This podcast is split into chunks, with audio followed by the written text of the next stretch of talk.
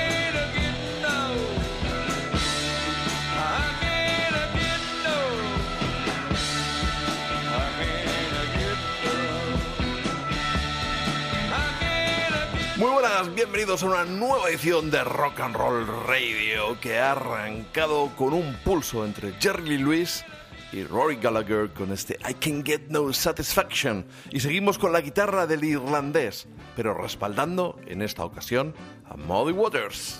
I'm ready.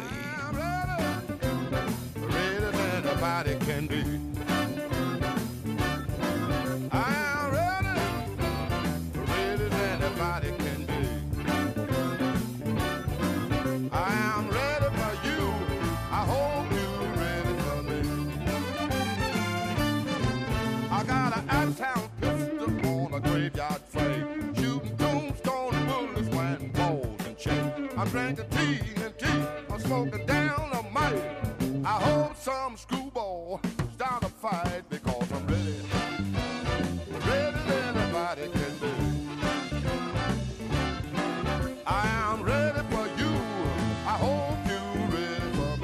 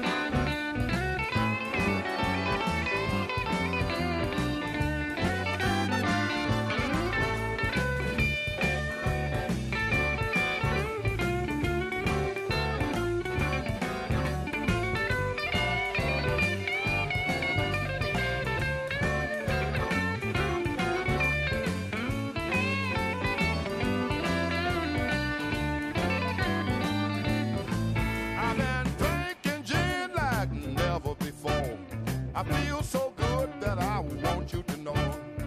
One more drink, I wish you would. And there's a whole lot of loving to make me feel good. But I really, really than anybody can be. I am ready for you. I hope you're ready for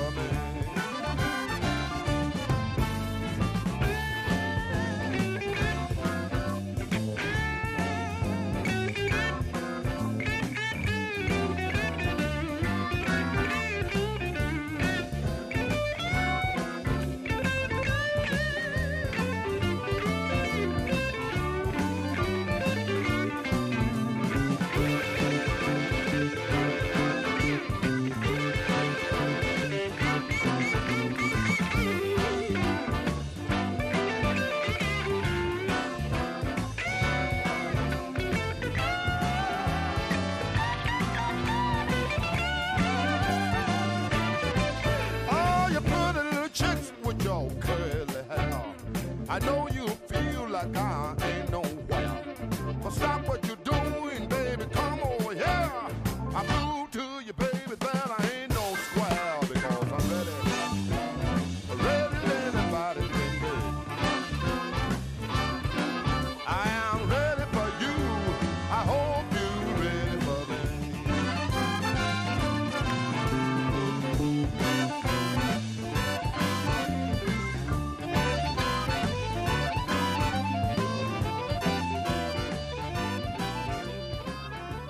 Rock Animal, Lex Rock. I'm ready, Muddy Waters en esas London Sessions, al igual que lo que hemos pinchado de Jerry Lee Lewis. En ambas sesiones participó Rory Gallagher en alguno de los temas, un apasionado del rock and roll y del blues del que hemos hablado en una de las últimas y recientes ediciones de Top 10. Ya sabéis, en Patreon os estáis perdiendo algo estupendo, además de ayudar a una causa noble, que es a mí. Bueno, es muy probable que cuando estéis escuchando esto, también podáis disfrutar ya de Top 10 en iVoox, una plataforma distinta, aunque, como en Patreon, también por suscripción. Es un programa que he creado con esa intención, que sea algo especial, una especie de secreto entre un puñado de personas. Ahora solo somos unas pocas decenas, pero sinceramente me vendría muy bien que seamos unos cuantos más. Un par de cientos sería maravilloso. Y hablamos de celebraciones. Es el 40º aniversario de Back in Black.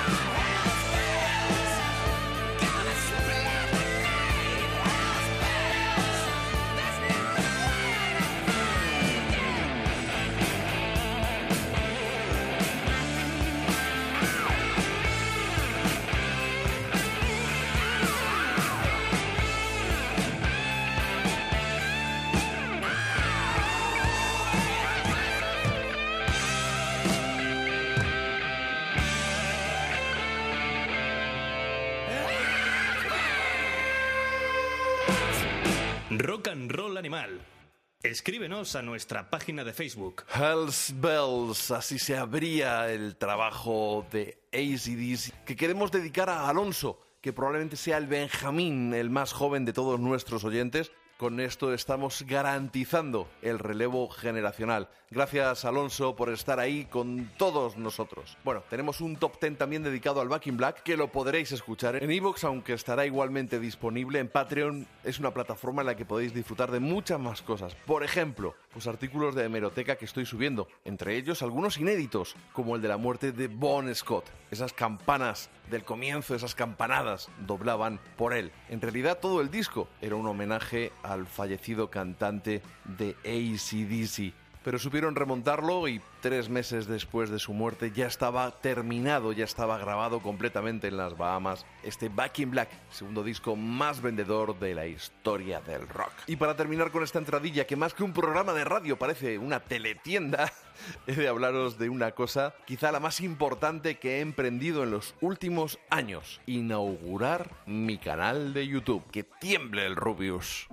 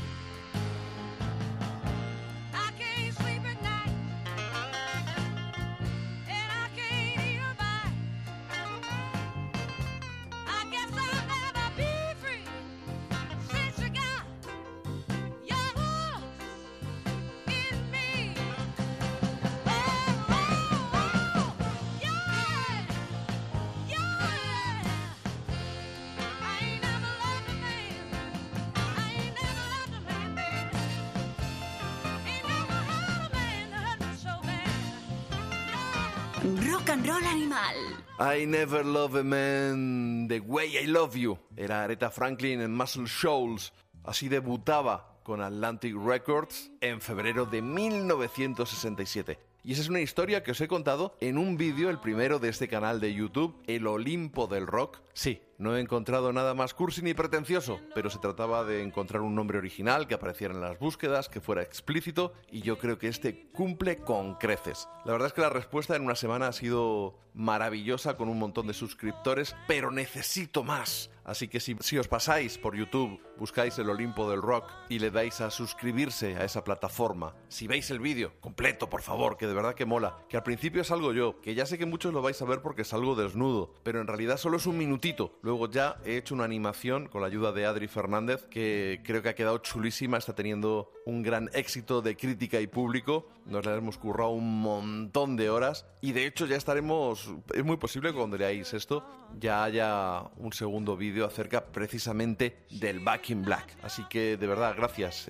El vídeo está curradísimo. Confieso que no salgo desnudo, salgo con un tanga de llamas y leopardo, pero vamos, igualmente estoy monísimo. Solo salgo un minutito presentando la animación, así que tampoco penséis que va a ser una orgía para los sentidos, sino más bien una presentación de lo que se os viene encima. De verdad, gracias a Adri Fernández por haberme enseñado, por haberle sacado brillo a esa animación que he hecho al final yo solico, pero que sin él no habría quedado tan chula. Gracias a Carmen Ventura por soportar todos estos días de curro, a Dolphin por la música de fondo y por supuesto a mi guardia pretoriana, a mis animales, Sanfri y Cepi, a Jesse y a Javi de Rock Bottom. Y de verdad, a todos también los que ya lo habéis visto y compartido, y a los que lo vais a hacer, porque estoy seguro que en cuanto estéis escuchando esto estaréis buscando ya en YouTube y os va a gustar. Si no, os devuelvo vuestro dinero. Si estáis escuchando este podcast el mismo día que se cuelgue, es muy probable que no esté todavía colgado ese segundo vídeo del Back in Black. Pero si habéis dejado pasar unos días, es muy posible que ya lo tengáis ahí.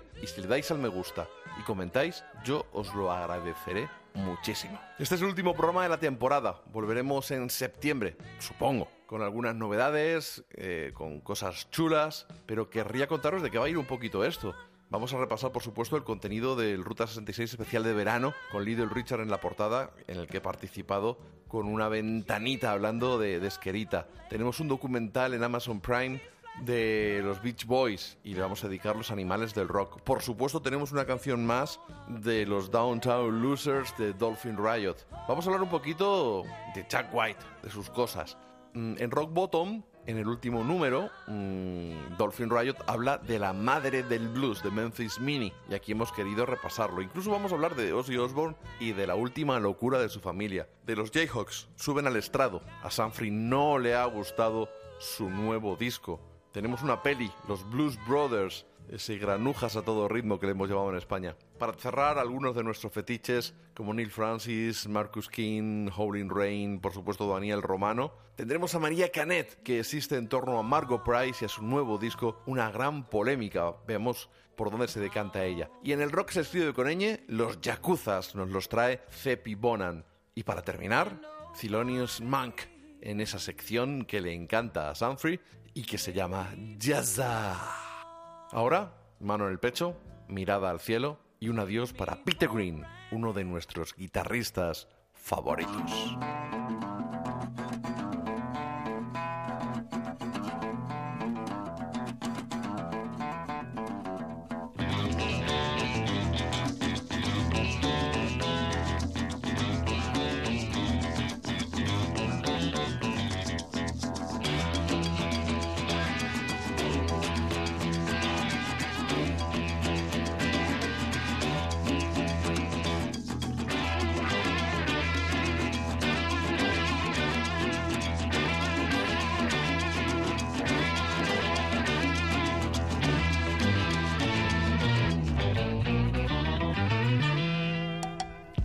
Help about the shape I'm in. I can't sing, I ain't pretty, and my legs are thin. But don't ask me what I think of you. I might not give the answers that you want me to.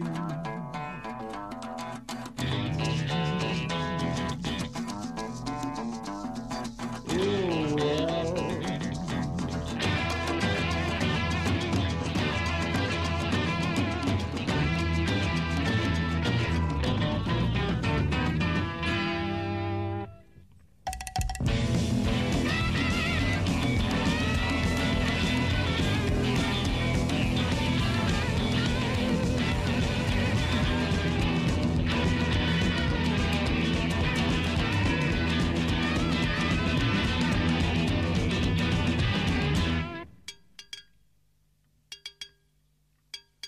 Now when I talked to God, I knew he'd understand. He said, stick by me and I'll be your God in hand. But don't ask me what I think of you. I might not give the answer that you want me to.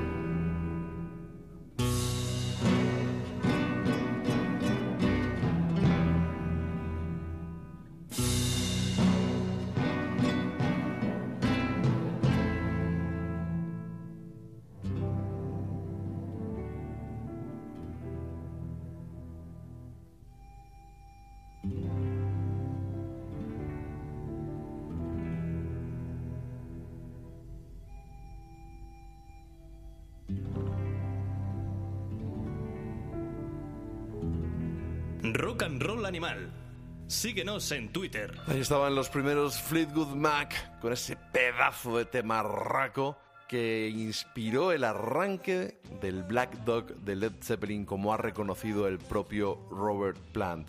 Es una pena perder a gente que se va, a gente con talento, aunque también hay que decir que ese talento se vio diluido por culpa de esa ingesta masiva de LSD que le llevó a abandonar a Fleetwood Mac y a tener una carrera un tanto irregular. Pero ahí están sus discos. Es lo que tienen los artistas. Nos dejan en el plano físico, pero se quedan con nosotros para siempre en el espiritual. Y ahora a desmelenarnos con el melocotón de Georgia.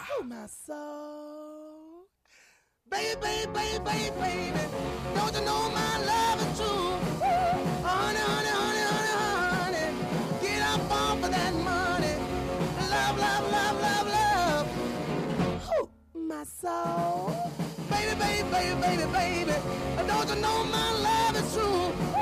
Honey, honey, honey, honey, honey, get up off of that money. Kiss, kiss, kiss, kiss, kiss. Ooh, my soul. Baby, baby, baby, baby, baby, don't you know my love for you? Honey, honey, honey, honey, honey, get up off of that money. Love, love, love, love, love. Ooh, my soul.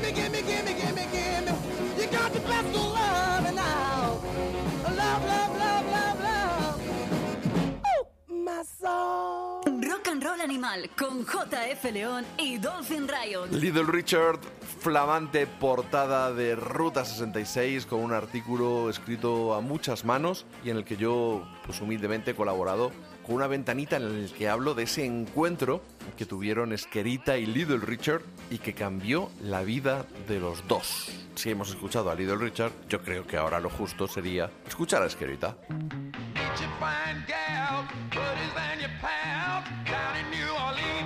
Street they call a sound down at the Dewdrop Inn. You meet all your fine friends. Oh baby, Dewdrop Inn. Baby at the Dewdrop Inn. Hey, my mama. Someone's watching Sloopy doing the skate with Lou. Send them both to working while they're doing a boogaloo at the Dewdrop Inn. You meet all your fine friends.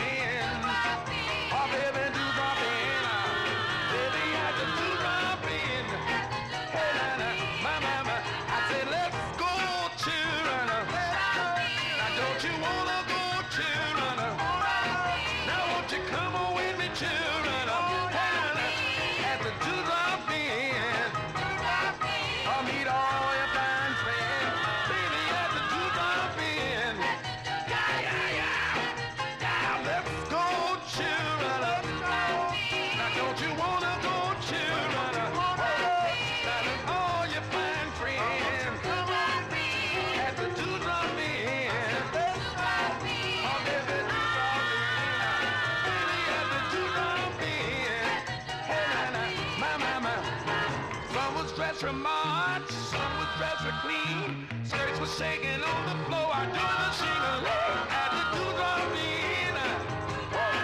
You meet all your fine friends. Oh, baby, Dewdrop Inn. Baby, at the Dewdrop Inn. Oh, bring down, bring down. Let's go, children.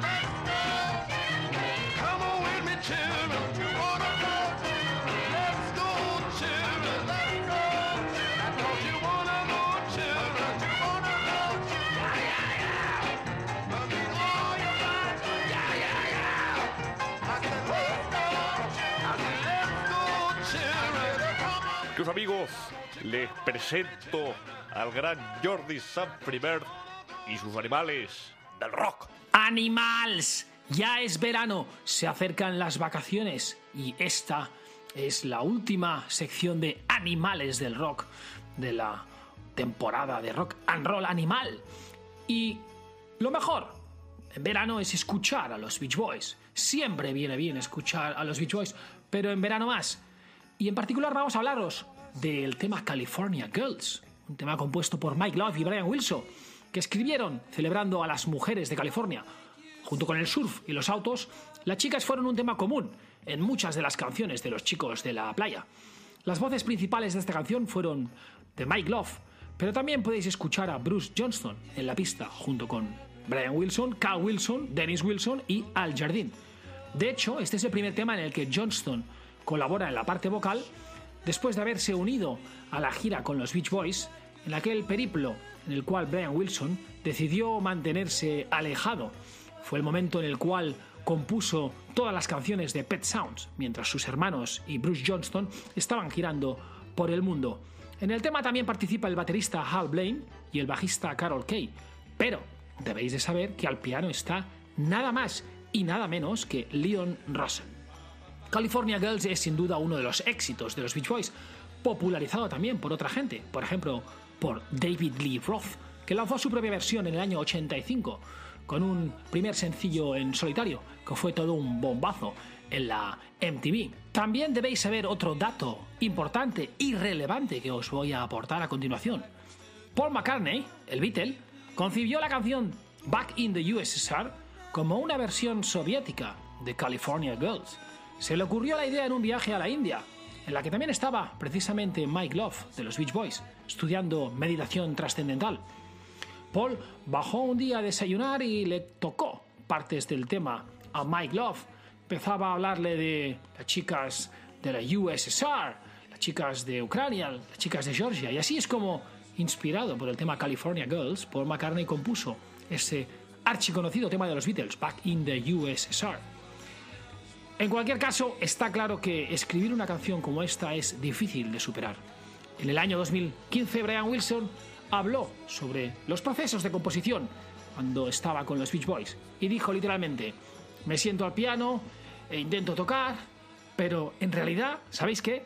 Todo lo que quiero hacer es realmente reescribir California Girls. ¿Cómo voy a hacer algo mejor que eso? Que suene California Girls, son los Beach Boys.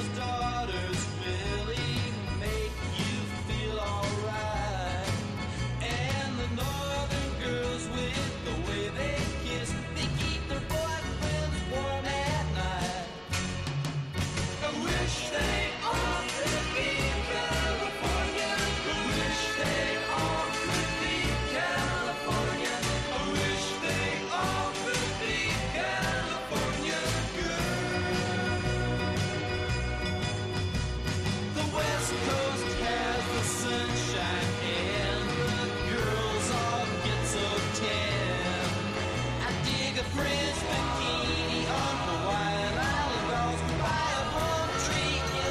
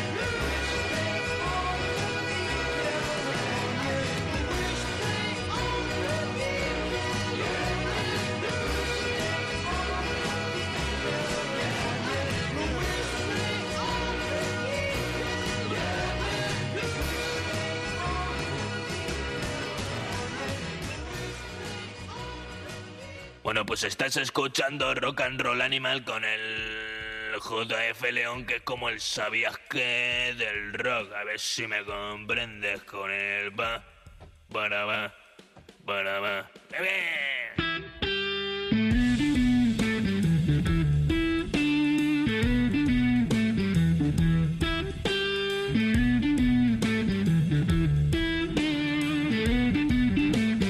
Suena esa guitarra demoníaca con aroma tejano que ha llegado hasta este lado del Atlántico.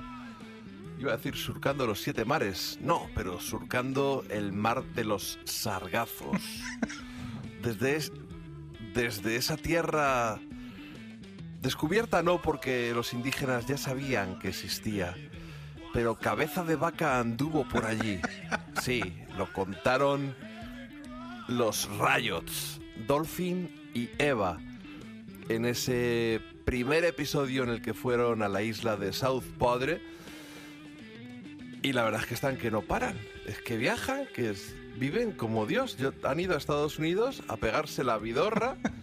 Y nada, Dolphin era el único que se mantenía fiel a mí en el podcast, pero bueno, entiendo, su mujer le habrá hecho una oferta que no habrá podido rechazar.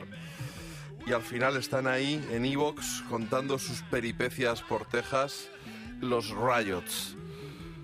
Dicen que tengo yo la culpa de que empezara ese podcast, ¿verdad, Dolphin? Sí, la verdad es que en realidad es el podcast de mi mujer en el que yo colaboro como aquí, o sea, voy y hablo bastante más de lo que a ella le gustaría, pero el instigador eres tú.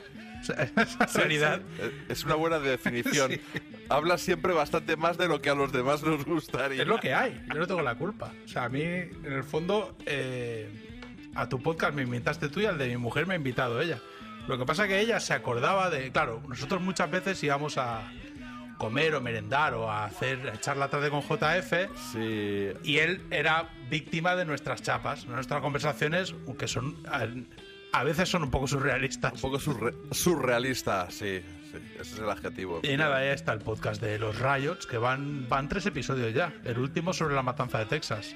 Sí, pero la cosa viene que yo cuando les oía hablar a ellos, digo, es que habría que hacer una serie con vosotros. Me recordabais a los Roper, que los millennials evidentemente no tenéis ni puta idea de quiénes son los Roper, no. Pero los Boomers sí que lo sabemos. Empezó todo con Un hombre en casa, creo recordar, que era una serie pues de un jovenzuelo que vivía con unas troncas de estas series británicas. Yo supongo que era en blanco y negro, o al menos en mi casa la tele era en blanco y negro. Y los Roper eran 2 vejetes que eran unos vecinos que eran encantadores. Ella era Mildred y él no me acuerdo ahora mismo cómo se llamaba, pero bueno. Y al final tuvieron su spin-off. Y era una risa, a mí me gustaba más los Roper todavía que Un hombre en casa. Y luego vino El nido de Robin. Robin era el hombre en casa. El nido de Robin. Y fue un segundo spin-off. Sí, fue un segundo spin-off. Y vosotros me recordabais a los Roper por vuestras conversaciones. Pues a mí el primer episodio ya me gustó mucho, aunque sí es cierto que empezasteis dando un poco la chapa con historia. Que fíjate, casualmente poco después, me vino muy bien porque poco después en La Cultureta hablaron precisamente de Cabeza de Vaca. Y gracias a vosotros pude meter un poquito más de baza. Pero bueno, al final salió lo bueno, lo que sois vosotros. Y ya en estos siguientes episodios, pues estáis arrancando de una forma yo creo que más divertida, más vosotros. Y luego vais dando pinceladas de historia, de historietas también. Me encantó el de París, Texas. Y todavía no he terminado, a la hora de grabar este podcast contigo, todavía no he terminado de escuchar el de La matanza de Texas. Pero vamos, yo ya soy fan, en casa somos muy fan de los Riots. En realidad el instigador eres tú. Eva llevaba un tiempo dando vueltas, planeando viajes, no sé qué, y me dijo, ¿por qué no hacemos un podcast? Y le dije, bueno, yo no, así de entrada no lo veo, pero si lo preparas tú, yo hablo. O sea que no... A mí hablar no me cuesta. Sí, no, eso para ti nunca es un problema. Es verdad que en el primero se nos fue un poco la mano y todavía me corté, pero claro, mira, no es que sea un gran defensor ni fan de la conquista de América, pero sí que hay personajes que me apasionan y uno de ellos es Cabeza de Vaca. Entonces, bueno, pues mira, dio pie, porque claro, el primer viaje lo hicimos a un lugar que para mí tenía mucho significado, para Eva no tanto, pero bueno, al final un podcast es hablar, echar un ratico y en el fondo lo hacemos más para gente como tú, que nos ha separado, nos separa un océano, y que podáis escuchar nuestras tonterías, ya que no podemos acercarnos a tu casa a tomar algo. Sí. Pero bueno, es entretenido. Aquellos que os interesa un poco América, lo que es Norteamérica más que América, pero bueno, hablamos tanto de México como del sur de Estados Unidos, como cosas así. Seguramente os interese porque, bueno, algún dato damos ahí. Y luego... Jolín, oye, el de París, Texas, la historia que dramatizaste del primer negro qué mal eso. Linchado. Oh, qué mal rollo. Da mal rollo. Mal rollo, pero es una historia... Luis, la contaste muy bien, muy bien. Parecías casi Carlos Alsina. No, en serio, muy, muy, muy chula. Fuimos a París, Texas y, claro, yo sabía la historia de Gary Smith por encima. La había leído, pero no sabía que había sido tan cruel, tan salvaje y tan para alucinar. La verdad que la tuvimos que incluir como una especie de ficción sonora porque no nos parecía que fuera un tema de conversación. Hacemos el podcast con nuestra hija delante. Claro, nuestra hija se entera de todo. Es verdad que es una niñica muy despierta, pero que está mucho rato a su rollo, pero se entera de todo. Entonces era una historia tan horrible que dijimos, bueno, esto hacemos una ficción sonora, la grabas tú aparte, que lo grabé de noche muy asustado y me puse en la piel de Iker Jiménez y dije, el mal rato que pasará este hombre ahora que hace el podcast en su casa. Bienvenidos a la nave del linchamiento. Claro, la nave del linchamiento fue una historia terrible, pero bueno, lo que os interese, los rayos en iBooks y vamos, que ya te digo que yo allí en realidad no es mi podcast, estoy invitado. O sea, estoy invitado al haberme casado con ella, pues. Bueno, como aquí te está invitado y me come la tostada. Me dice el otro día el Jordi Sanfri Bird. No, es que Dolphin es el 75% del programa. Digo, me gracias, tío. No. Pero eso te lo dice para provocarte, digo, hombre. Bueno. Digo, bueno, pues habrá que buscar un abogado para el año que viene. Quiero decir, habrá que buscar otro. Hijo puta. Oye, una pregunta, ahora en serio. Con todas vuestras movidas, ¿no irás a romper en el último programa la promesa que hiciste de traer una canción nueva en cada entrega? No, además voy a traer una que has mencionado varias veces, el Fake Hippies Blues. Sí. Y que de hecho, mira, sí, para ya era hora, para cerrar la temporada está guay, porque esta es una letra que surge de una... ¿Te parece? Si te parece, ¿la escuchamos primero? Sí, la escuchamos y luego... Y luego nos cuentas.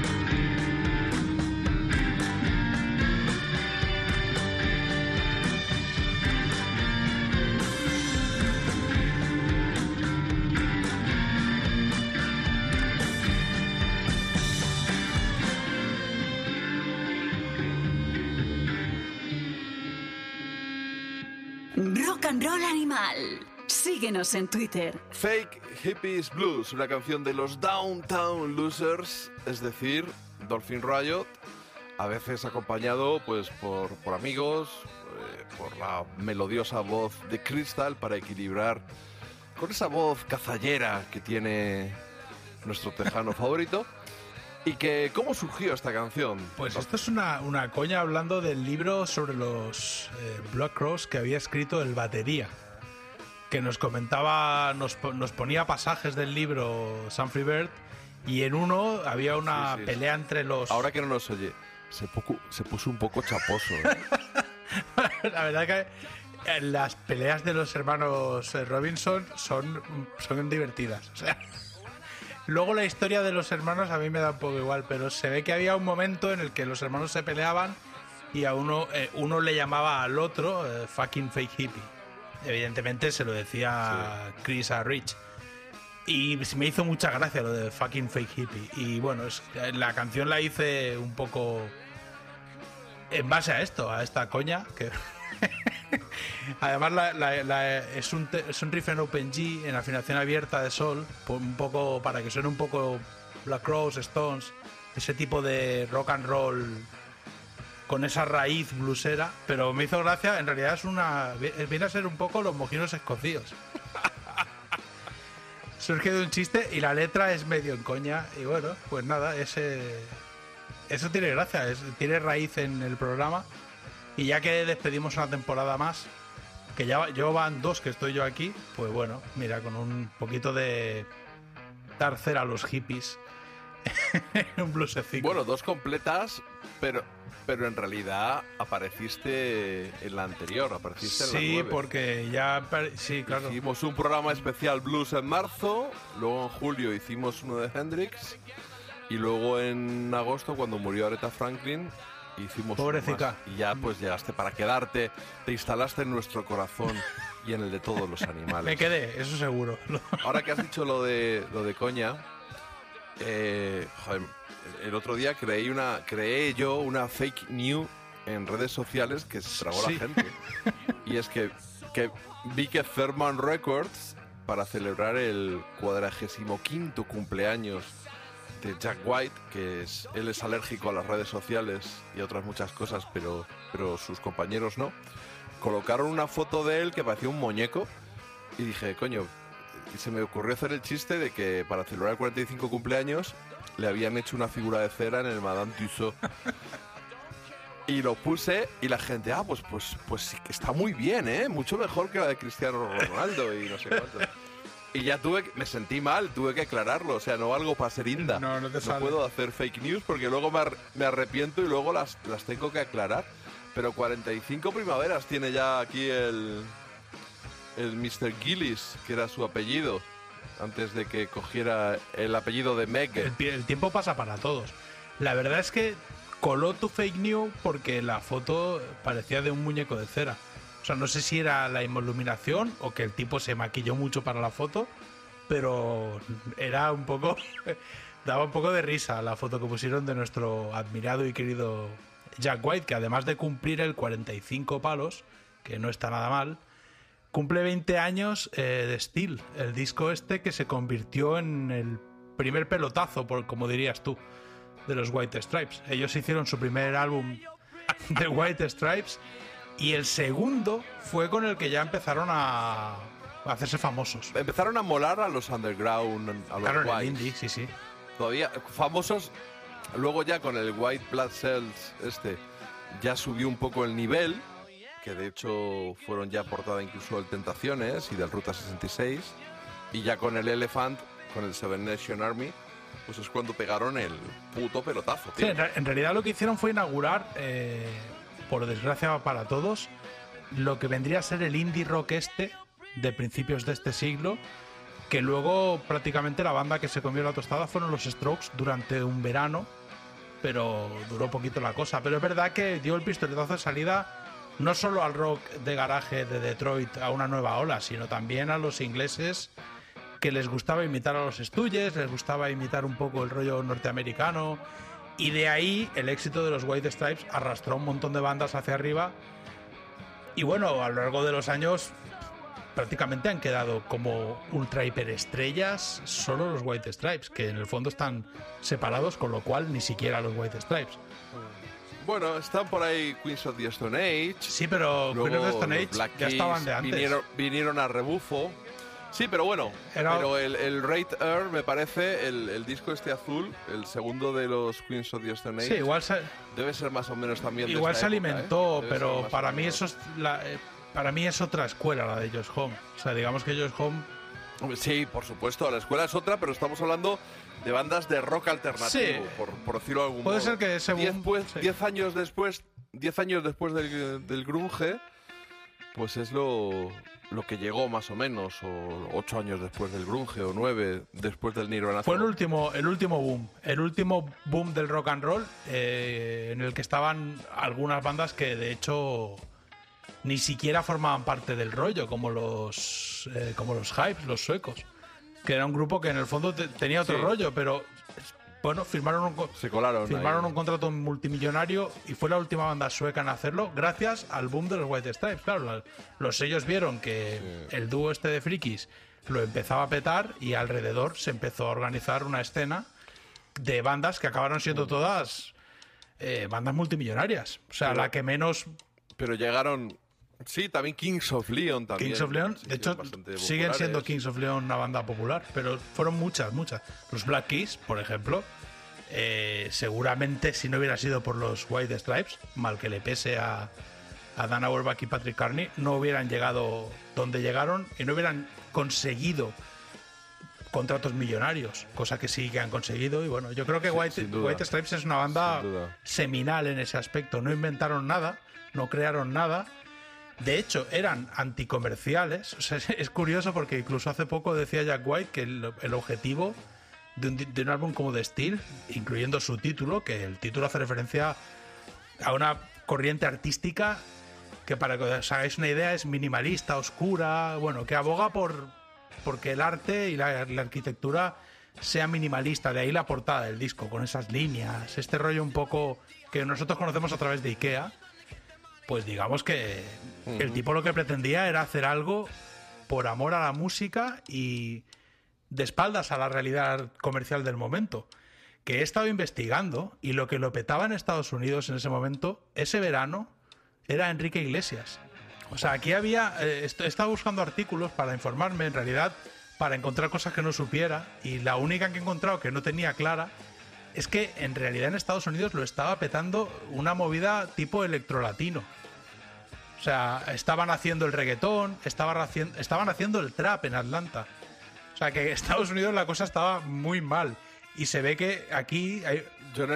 Bueno, lo que decía es que aquí en realidad en los grandes medios se tiene a los White Stripes como esa banda que rompió una dinámica negativa, artísticamente hablando, y aportó algo muy distinto al panorama. Aunque no fuera nada nuevo, sí que puede ser que fuera algo olvidado. Sí, bueno, en realidad lo que hicieron fue reivindicar el blues, que solo ha hecho mucha gente a lo largo de las décadas posteriores al nacimiento de este, o al menos el electrificado. Pero bueno, White Stripes se iban más atrás, se iban a Son House, y con ese sonido tan minimalista, la verdad es que sorprendieron y casi...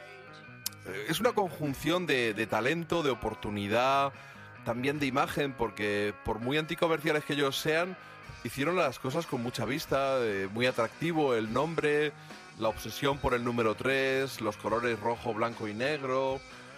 Y Jack White tiene mucho talento. De hecho, vamos a escuchar, porque si bien son conocidos por revitalizar el blues, tienen algunas melodías alucinantes. Ya que estamos con The Steel, vamos con Apple Blossom.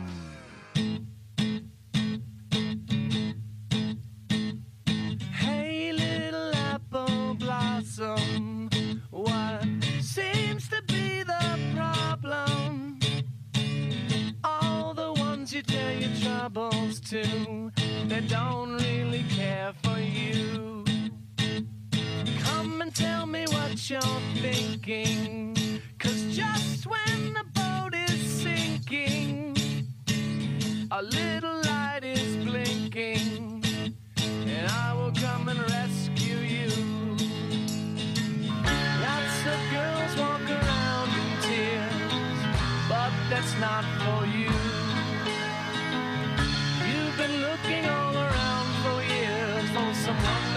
their troubles too.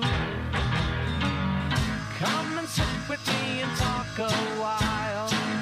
Let me see your pretty little smile. Put your troubles in a little pile, and I will sort them out for you.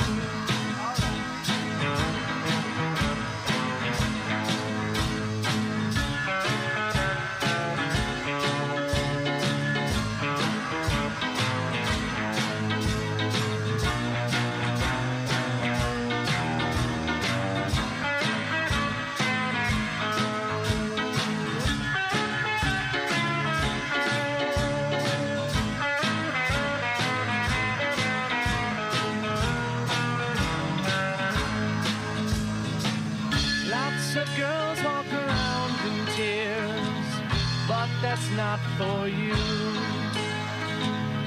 You've been looking all around for years for someone to tell your troubles to.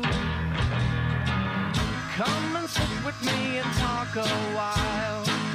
Let me see your pretty little smile. Put your troubles in a little pile, and I will sort them out for you. I fall in love with you. I think I'll marry you. Apple Blossom, creo que sería algo así como la flor de la manzana. Una canción con melodía que estaba en The Steel, ese álbum del cual estamos conmemorando su 20º aniversario, a la vez que celebramos los 45 palos que le han caído al amigo de Jack White. Y es una canción, además, que fue sorprendente encontrárnosla hace pues muy pocos años en una de las últimas películas de Quentin Tarantino, en Los odiosos 8, que tú, bribón, como el barco del campechano, has tenido el honor de disfrutar en su nuevo formato, ¿no? Convertido en una miniserie de 4 episodios, añadiéndole casi 1 hora de metraje en el Netflix americano, y aquí, que yo sepa, en España, yo la he estado buscando y todavía no la hemos podido ver. ¿Qué te ha parecido, por cierto? Luego volvemos con White Stripes, pero ¿qué te ha parecido la miniserie de Tarantino sin destrozárnosla? Aunque tampoco creo que vaya a cambiar, evidentemente, el curso de la película. Meterán detalles, meterán más historietas por medio. Nah, en realidad es la misma película extendida.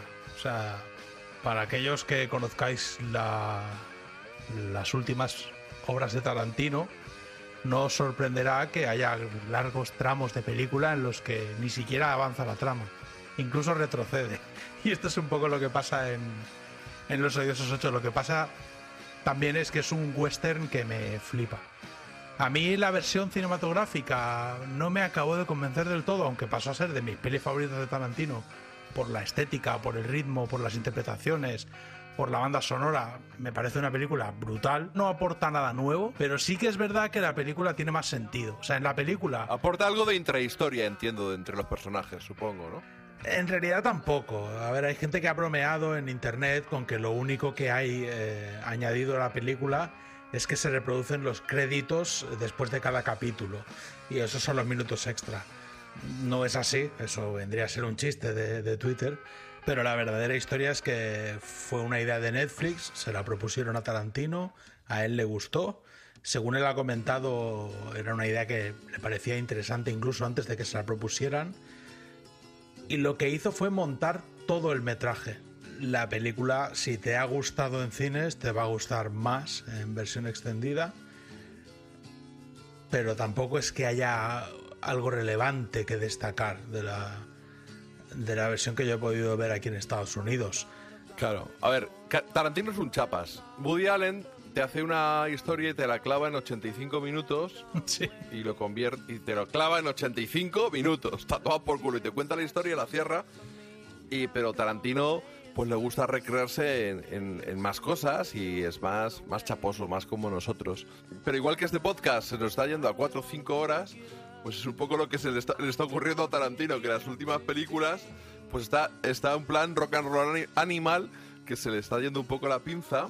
Y la verdad es que el formato miniserie de 4 o 5 episodios de 50 a 55 minutos, pues yo creo que es una alternativa muy buena para estos artistas que por lo que sea necesitan un poquito más de recorrido para contar la historia, o les gusta recrearse en la historia en lugar de ir tan al grano. Sobre todo para mí pasa una cosa, aunque sea un poco a contracorriente lo que voy a decir. Yo creo que Tarantino es un tipo que es mucho mejor director que guionista.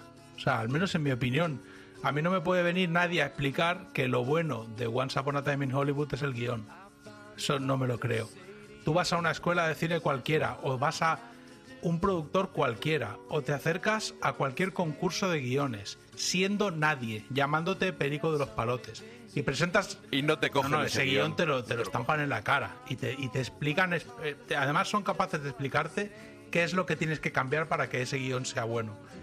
Entonces, ¿qué pasa? Que Tarantino se ha convertido en un esteta y en un director en el que...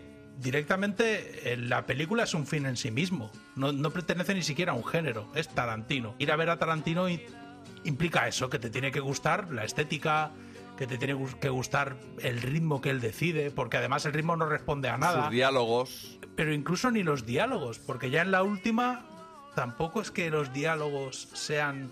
Bueno, vale, es que para mí la última es casi la menos tarantiniana de todas. Salvo el final. Los odiosos 8, teniendo algunos diálogos muy Tarantino, también tiene algunos momentos que en el fondo son muy de western.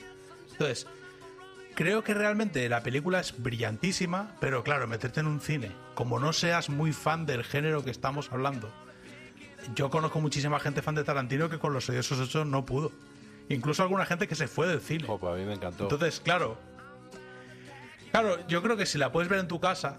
Quitando el hecho de que una película se puede disfrutar más o menos según la veas en un cine o la veas en tu casa, si tú puedes ponerte en momento que estés tranquilo y conectar a tu manera con un capítulo de una hora y luego ver otro, es más fácil que de repente a alguien meterle un tostonaco de western de 4 horas en un cine, sí, con alguno hablando al lado, otro mascando palomitas ahí delante, que el brillo de la pantalla del móvil del de delante, que se le salta un WhatsApp. Claro, es que es...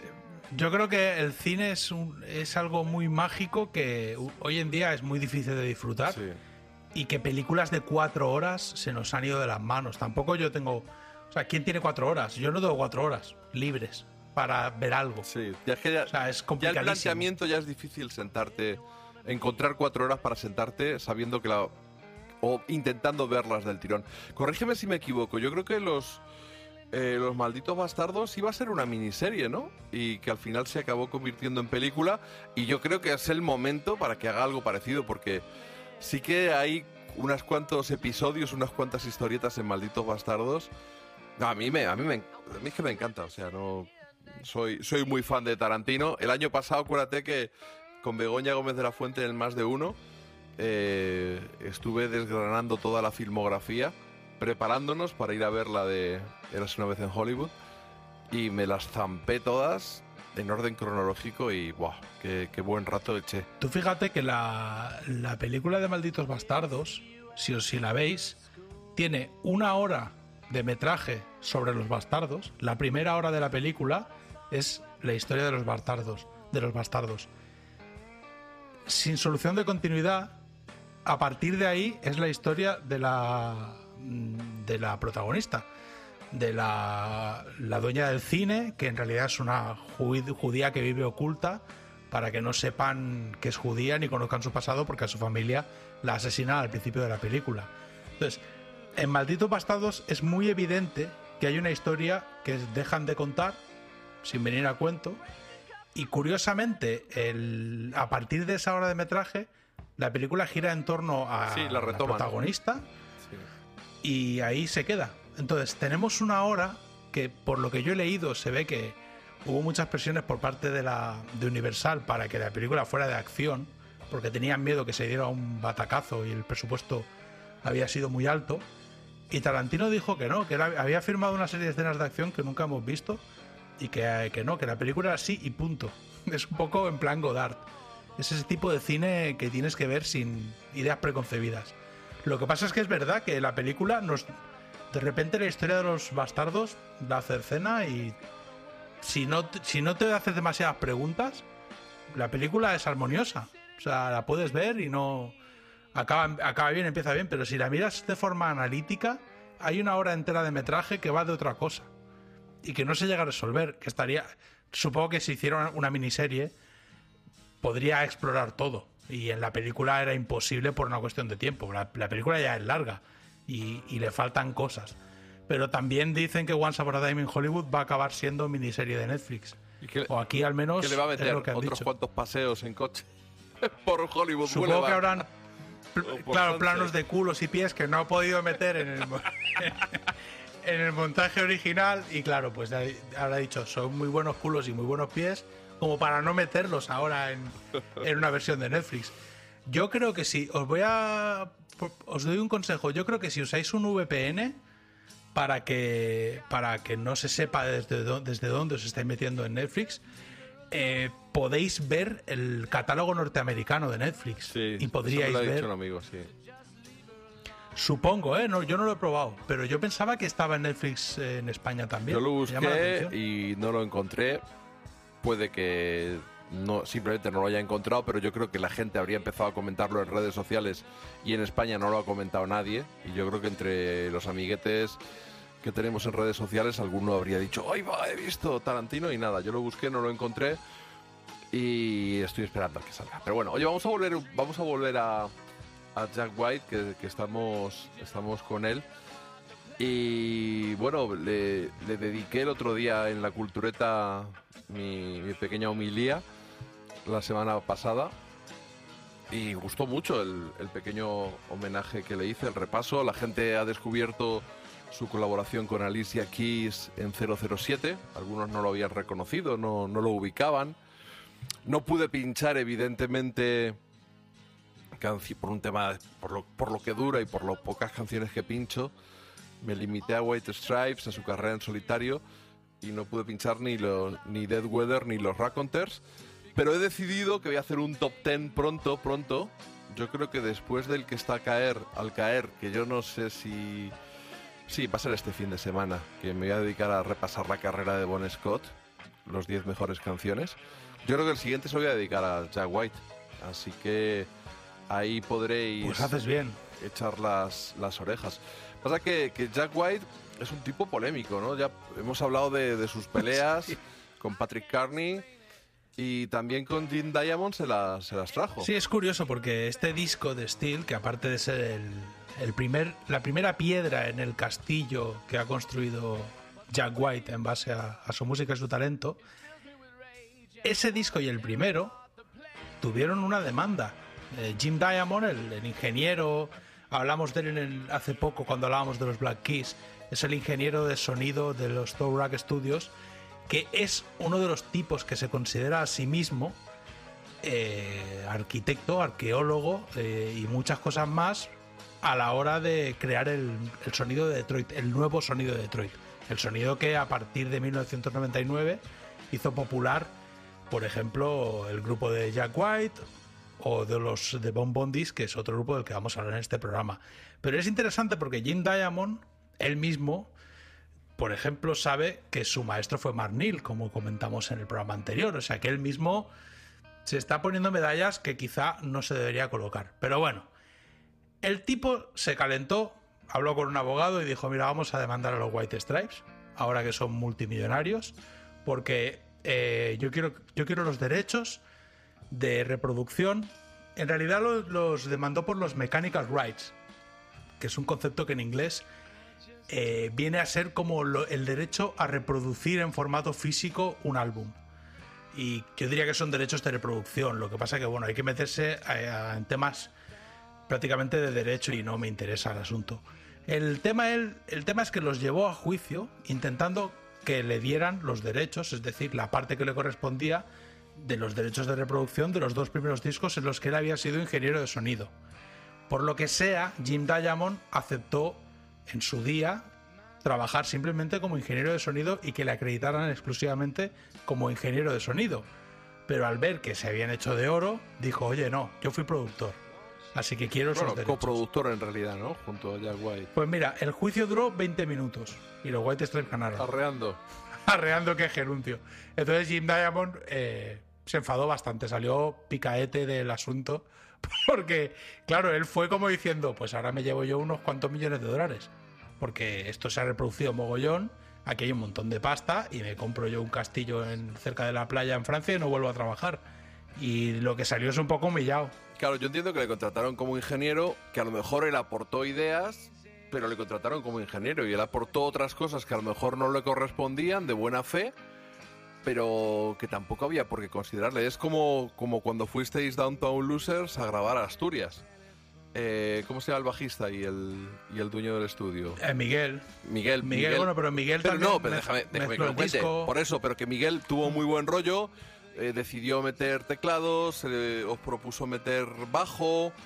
Y vosotros, pues creo que le hicisteis también productor del disco en los créditos. Sí, claro. Recordar. En los créditos aparece como productor, porque en realidad a nivel musical metió mucha baza. Pero porque realmente tú no le habías contratado para eso.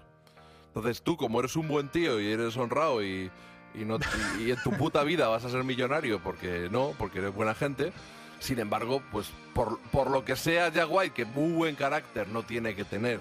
porque ya las ha tenido tiesas con más de uno, pues dijo, pues ya está, tú eres ingeniero de sonido, Dios te la dé y San Pedro te la bendiga.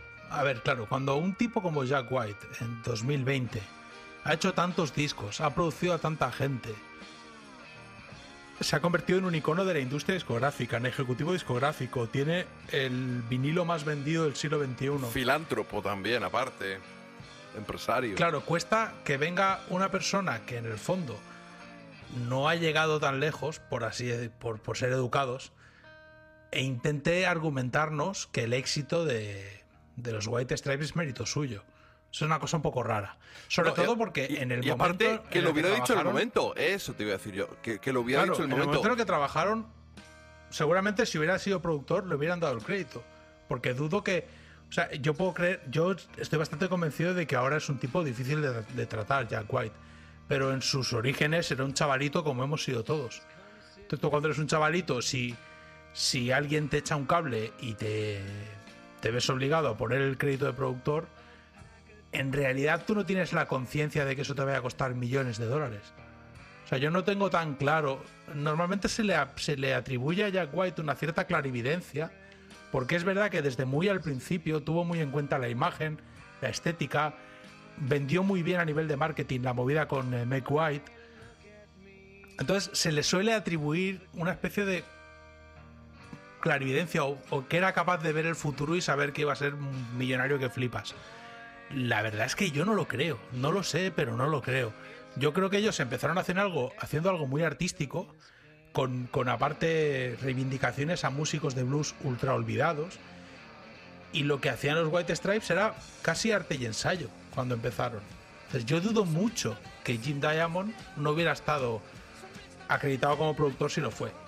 Ahora bien, que el tipo en realidad lo que era un maestro del sonido, capaz de grabar en cinta, sabía hacer una serie de cosas a nivel técnico que Jack White no.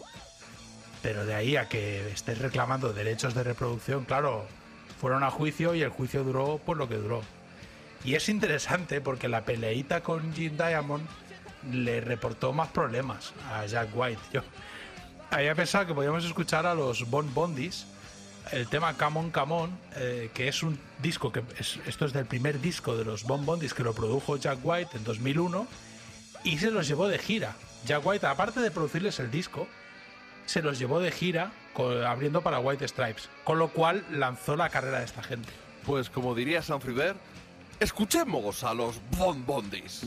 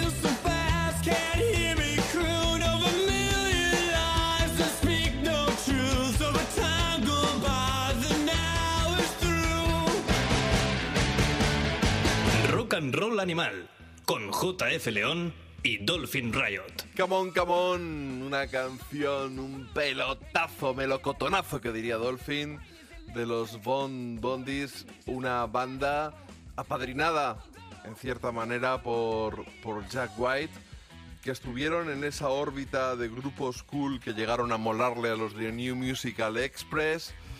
Si no me equivoco, había una muchacha en la banda que estuvo saliendo con uno de los Datsuns, si no recuerdo mal. Dos, yo creo que eran dos o chicas dos. Y dos chicos, ¿no? Pues eso, recuerdo que alguna estuvo saliendo y bueno, pues durante un tiempo el New Musical Express decidió convertirlos en grupo guay, y que por tanto a los ingleses que querían ser guay y estar a la última, pues llegaron a escuchar este sonido de Detroit, aunque seguro que no llegaron a los Gowries, que es la banda la que más veces ha repetido, la banda inmediata que más influyó a los White Stripes, porque realmente era un grupo que carecía de bajo y que es un grupo que creció escuchando Jack White. Sí, en el caso de los Bondis es una banda a la que dio vida Jack White. Realmente, si yo en aquel momento hubiera podido acercarme a Jack White, seguramente lo hubiera hecho, porque era un tipo al que se le veía una proyección internacional. Entonces es interesante el asunto, porque en 2003 Jack White fue a una presentación de un disco, nada que ver con los Bondis, pero allí se encontró al cantante de este grupo, que se apellida Stolzheimer, y lo hinchó a hostias, pero lo hinchó a hostias.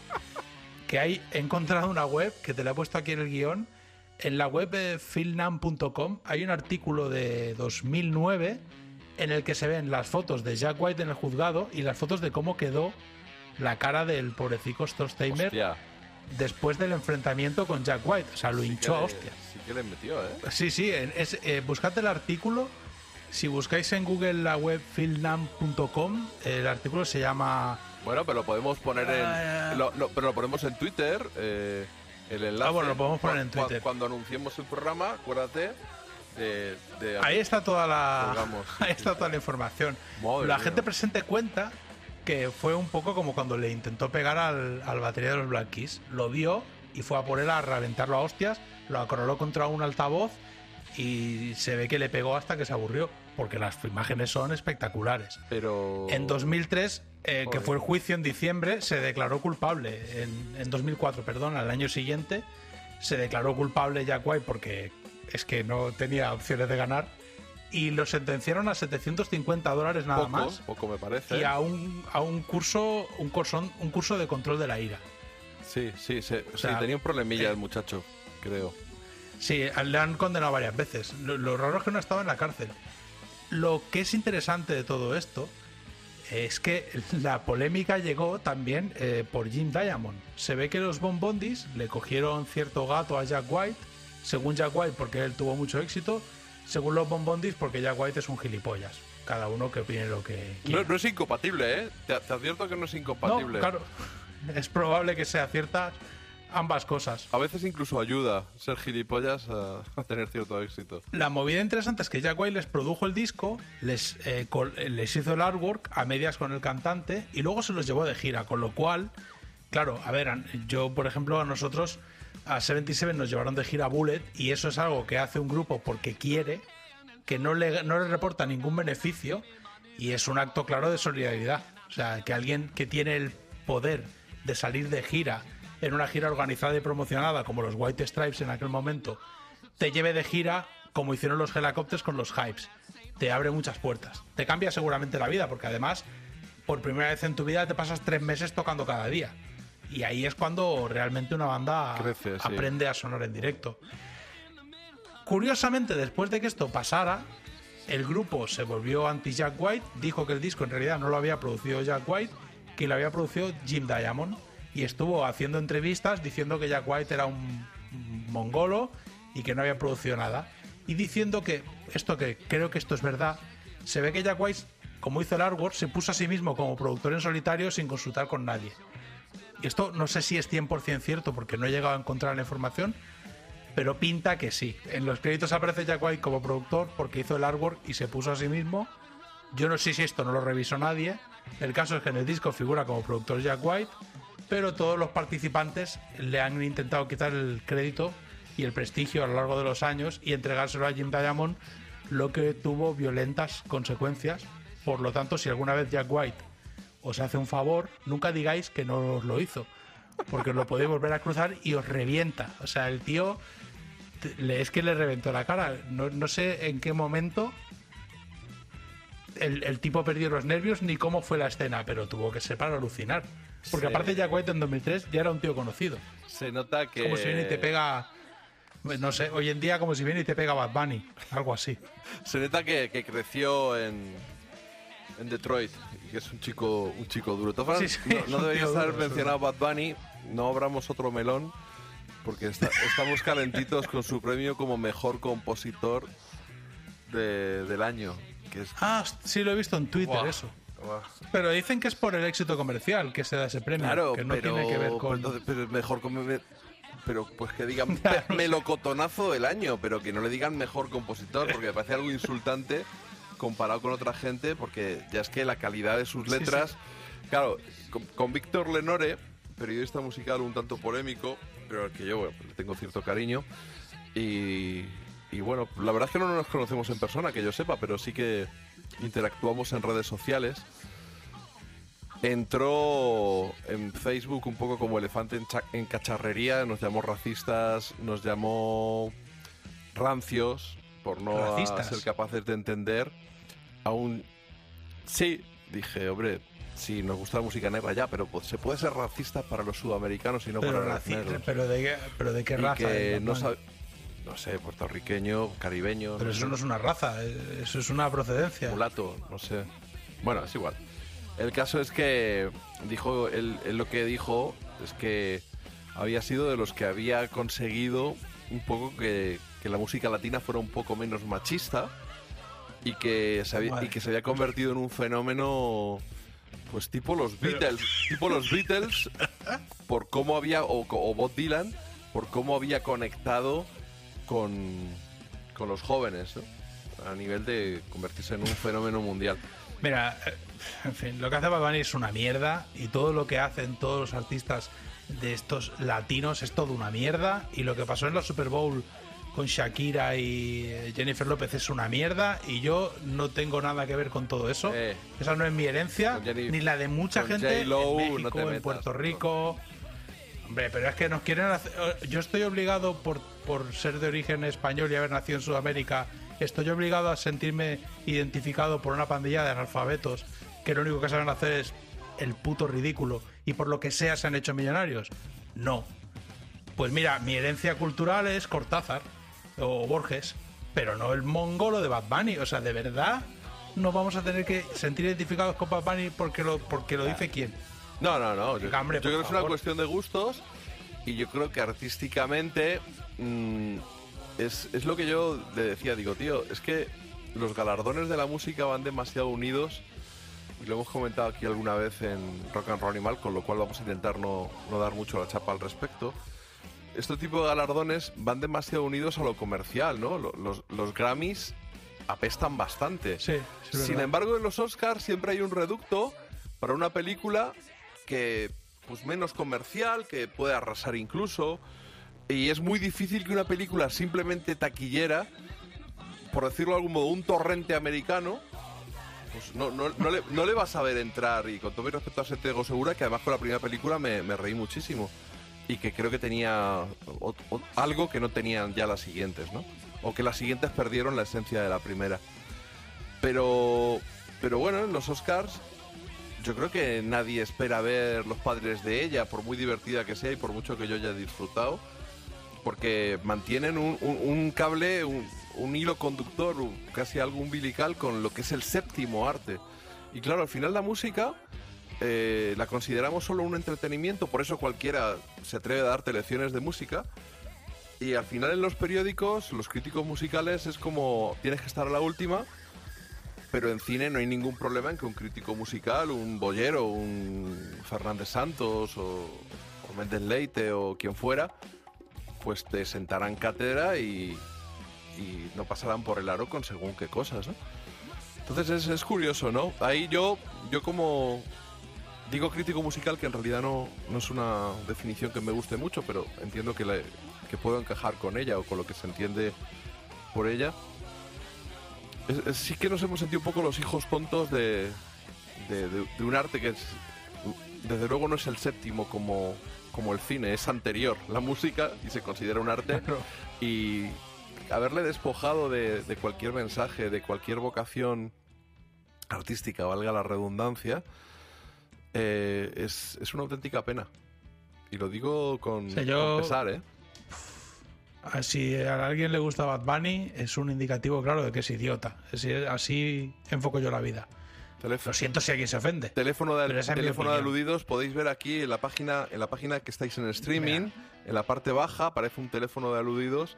Ahí lo veis correr el teléfono de aludidos. Pues podéis llamar. Yo tengo claro que la vida es muy corta, que te cruza mucha gente y que de alguna manera hay que catalogar a aquellos a los que no merece la pena prestar atención. Que escuchen a Bad Bunny es una buena forma de identificar a una persona a la que quizá tampoco tienes por qué prestar demasiada atención. Entonces, en serio, es indefendible. O sea, es indefendible, pero es que es indefendible incluso Rosalía, porque se lanzó un país entero, que es España, a reivindicarla, y luego nos grabó un tema de reggaetón con J Balvin, y por Estados Unidos se ha dedicado a danzar haciendo reggaetón. Entonces, deberíamos empezar a asumir varias cosas. El reggaetón no es una cuestión de raíces latinas o hispanas. Punto. O sea, el reggaetón es una movida que surgió en el mundo anglosajón, hecha por latinos del mundo anglosajón, de un país como Estados Unidos. No tiene nada que ver ni con las raíces de la música mexicana, ni con las raíces de la música sudamericana, ni con las raíces de la música española. Entonces, ya estoy harto de que me vengan a intentar explicar que debería estar orgulloso de esto o aquello. Yo estoy orgulloso de aquello que me da a mí la gana, para empezar. Y luego hay otra cosa que se puede hacer, es estudiar. Podéis leer, no hace falta que vayáis a una universidad. Existen libros de musicología, podéis trazar las raíces de un estilo musical, podemos saber cuáles son las raíces musicales de una cultura. Entonces, el reggaetón no es la raíz de nada. El reggaetón es una cuestión exclusivamente comercial, diseñada por un grupo de gente para bailar y escuchar entre ellos. Se acabó haciendo un movimiento muy popular y punto. O sea, no me vengáis a... Es que yo desde que vivo en Estados Unidos estoy un poco harto, ¿eh? Yo no soy latino si ser latino implica que te parezca que Bad Bunny es un genio. Y yo no soy latino si ser latino implica que yo tenga que estar viendo entrevistas a traperos que son no solo analfabetos, una pandilla de yonkis sin criterio. Entonces, todo eso no es música, no forma parte de mis raíces, no es latino. Lo latino viene del latín, ¿vale? No de esnifar pegamento en el cinturón sur de Madrid y hacer música a través de YouTube. Es verdad, es que el problema es que nos la cogemos con papel de fumar. O sea, que eso es una porquería. Es un residuo intelectual y no hay por qué defenderlo más. Y estoy harto de que a mí me vengan a decir, es que tú como eres español... No, mira, perdona, yo nací en Sudamérica y me crié en España y no por eso tengo que estar escuchando basura. O sea, no, las raíces musicales del continente americano son muy extensas, son muy bonitas y son muy diferentes en cada región. Y reducirlo todo al mamarracho de Bad Bunny es que es lo que me faltaba. Y ahora va a resultar que Bad Bunny es... que lucha por los derechos de las mujeres, es lo que nos falta. Quiero recordar, no lo toméis al pie de la letra porque me suena eso, que fue puede que ser porque te argumentan cualquier cosa, puede ser. Quitó un poco de machismo o quitó el machismo, no sé en qué grado de esa música latina. Oye, me estoy acordando ahora. Bueno, gracias a Dios que está Bad Bunny en este mundo. Me estoy acordando de la película, sí, no sé de la película sería de nosotros. Me estoy acordando de la película mexicana que nos recomendó Javier Torreira, que su mujer Heidi es de Monterrey, y bueno, pues ambientada en Monterrey. Javier Torreira, por supuesto, de Rock Bottom Magazine, nuestra publicación hermana. Es una gran película esa. Y Ya no estoy aquí, me parece que se llamaba, y es una película que ha estado seleccionada en varios festivales. Y bueno, la comenté en la Cultureta. Es como de del extrarradio de Monterrey, una especie de tribu urbana que bailan electrocumbia y que, por llamarla de algún modo, es decir, muy, muy conectada con Colombia, que ellos la escribían con K, por supuesto, conectado con el mundo de los grafitis y también con el mundo del AMPA y de los traficantes y de las bandas en Monterrey. Y uno de los protagonistas, pues al final, por un motivo así complicadete, se tiene que acabar yendo y se escapa. Entra como espalda mojada, aunque en el falso fondo de un coche, en lugar de atravesar el río Bravo, y acaba en Brooklyn trabajando, sin tener ni papa de inglés. Y yo lo comentaba, digo, yo es que sentía que tenía más en común con la china esa, que vivía en Brooklyn, que con este muchacho que en teoría, bueno, pues tenemos unas raíces comunes, pero aparte sin subtítulos no lo habría entendido. Vamos a empezar por ahí. No habría entendido lo que dicen, pero es que aún leyendo las palabras tampoco te creas que entendía muy bien. Por el contexto podía sacar lo que significaba sobres o carnal o Simón, pero era como es otro planeta. Sí, a mí me flipa México, ¿eh? Yo veo todo lo que cae en mis manos sobre México y intento leer todo lo que puedo. Lo que pasa es que, claro, leo tanto sobre el blues que hay otras lecturas que se me retrasan. Pero, ¿ves? Esa es una buena película. Es que si tú ahora, por ejemplo, se diera la circunstancia de que la electrocumbia, a través de un chavalito estos de Monterrey, se convierte en un hit en todo el suroeste y sureste de Estados Unidos. Yo me suicido. Eso no significa que las raíces de las personas de origen latino sea la electrocumbia. A eso me refería yo. Es decir, claro, México tiene tantas lecturas como personas hay en México, del mismo modo que España tiene tantas lecturas como personas hay en España. Y las raíces de un gallego que ha vivido toda la vida en Galicia tienen poco que ver conmigo, que he estado en el Baix Llobregat y llevo escuchando, por ejemplo, rumba catalana toda la vida, aunque no quisiera, porque era lo que sonaba en mi barrio. Entonces, reducirlo todo a un artista que encima da vergüenza ajena es muy, muy, muy absurdo. ¿Por qué? Porque luego tú te encuentras que dentro de una ciudad como Monterrey, que mucha gente ni conoce, hay 30.000 extractos sociales, 30.000 formas de entender la vida, y todo el mundo tiene su propia versión de lo que es el origen de las cosas. Entonces es mucho más complicado. Yo, por ejemplo, algo que te he dicho siempre desde que estoy en Texas, yo aquí en Texas tengo más en común con los tejanos estándar que con mucha gente de origen mexicano, porque ya se da una circunstancia aquí que yo no conocía hasta haber vivido aquí, que conoces a muchos mexicanos que no se consideran mexicanos. Entonces ya ahí hay un problema, porque es claro, tú no, pierdes toda posible relación. Es decir, pero tú de dónde eres, no, yo soy tejano. Y cuando empiezas a hablar de, por ejemplo, la gastronomía, cosas que nos pueden unir a las personas, te das cuenta de que no hay ningún nexo de unión. Son gente con la que no tienes nada que ver. ¿Por qué? Porque son chavalitos como el de la película. Son chavalitos cuya familia llegó a Texas de ilegal, ellos ya son norteamericanos, pero sus padres, sus abuelos no lo fueron. Entonces son gente que tiene una cultura propia y tienen una música propia y son tejanos, no son ni norteamericanos. Entonces, claro, ahí te das cuenta realmente que todo tiene 30.000 formas de ser interpretado y depende de cada persona. Entonces, intentar unir al mundo hispano o vertebrar al mundo hispano a través de ciertas estupideces es algo increíble. Y esta película es interesante por eso, porque es una pequeña ventana a una realidad alternativa. Sí, sí, sí. Que normalmente no somos conscientes. Para mí fue como un documental, y podría haber sido, pues, sobre gente del extrarradio de Monterrey, como de una familia tibetana. Quiero decir. Sí, claro. Totalmente. Porque era algo totalmente ajeno a mí y era estar viendo una ventana hacia algo totalmente desconocido. Y probablemente la clase media de Monterrey es exactamente igual que la clase media de Madrid.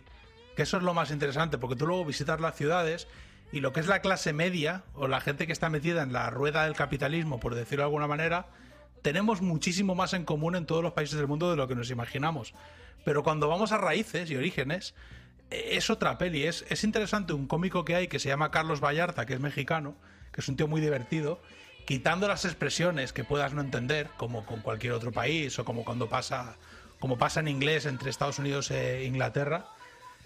El humor que hace Carlos Vallarta es súper homologable para cualquier español medio que le interese un poco el stand-up comedy, o sea, los monólogos de comedia.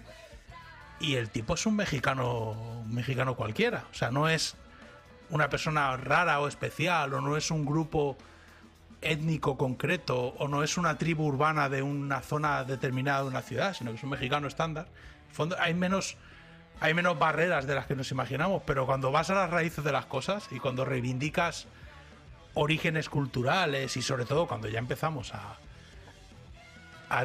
imponer a la gente que tiene que sentirse identificada con algo y a llamarla racista si no lo hace, que ya es la hostia. Porque creo que si algo no somos en este programa es racistas. Podemos ser otras muchas cosas. Y yo soy abiertamente gilipollas. Incluso pero gilipollas, te iba a decir. Claro, pero racistas no somos. Eso creo que no cabe ninguna duda. Bueno, entonces, a ver, Víctor Lenoré le gusta provocar con sus artículos y creo que tiene una carrera que lo hace muy bien, sabe muy bien provocar y tocar los cojones a mucha gente. Y tampoco sé a quién se lo decía en particular, pero bueno, es realmente algo que llamó la atención. Oye, seguimos, si te parece, por el sur de Estados Unidos. Fíjate qué sintonía está sonando de fondo. ¿Qué es? El Rincón del Blues, con Dolphin Riot. Efectivamente. El Rincón del Blues. Aquí estamos. Vamos a aprovechar para recomendaros a todos la revista Rock Bottom Magazine. La podéis encontrar gratis, descargarla en PDF y leerla. Es un placer hacerlo, además es gratis, de las pocas cosas gratis que podéis encontrar que os haga disfrutar tanto. Yo he escrito en esta ocasión sobre Memphis Minnie, en el Rincón del Blues que tengo en esa revista, es una sección paralela a la del programa. Y sin más dilación vamos a escuchar el primer corte que hemos seleccionado, el Hoodoo Lady Blues, y después entramos un poco en faena con el tema de Memphis Minnie, que ya os advierto que lo que voy a intentar explicar es que es la reina del blues del Delta y del blues eléctrico de Chicago.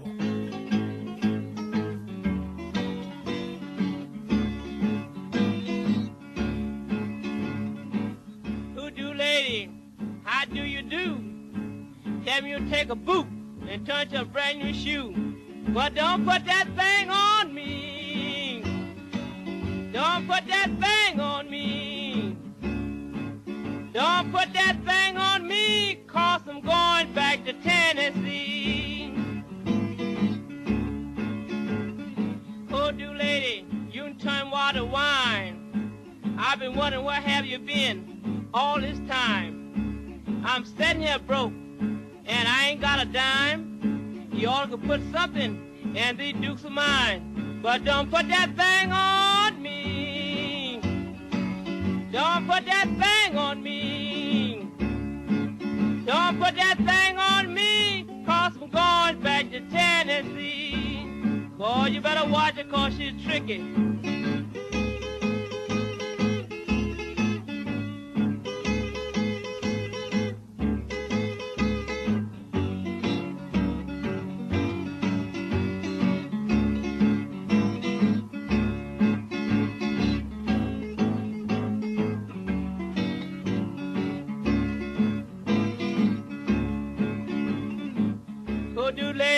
I want you to lock my door so I can get in and get all of my clothes. But don't put that thing on me. Don't put that thing on me. Don't put that thing on me, 'cause I'm going back to Tennessee. Now look at Hoodoo Lady, I want you to treat me right. Bring my man back home, but don't let him stay all night. And don't put that thing on me. Don't put that thing on me. Don't put that thing on me, 'cause I'm going back to Tennessee. Boy, she's tricky, she can be.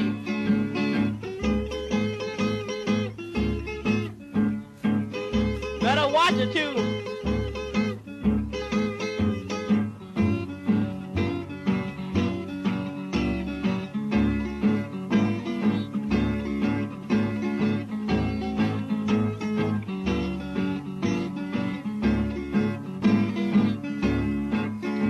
look here, hoodoo lady, I'm your friend. When you leave this time, come back again. But don't put that thing on me. Don't put that thing on me. Don't put that thing on me, 'cause I'm going back to Tennessee. Boys, I'm scared of them. Rock and Roll Animal, con J.F. León y Dolphin Riot. Hoodoo Lady Blues de Memphis Minnie. Y bueno, vamos a entrar en el tema. Voy a intentar no ponerme muy chaposo ni muy intensito con el tema de Memphis Minnie.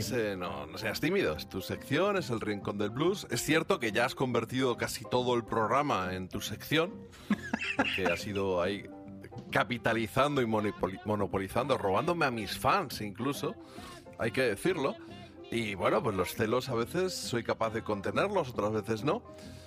Pero ya es que incluso pues me quitan los amigos. Javi Torreira y Jesús Sánchez de Rock Bottom Magazine, pues eran mis amigos.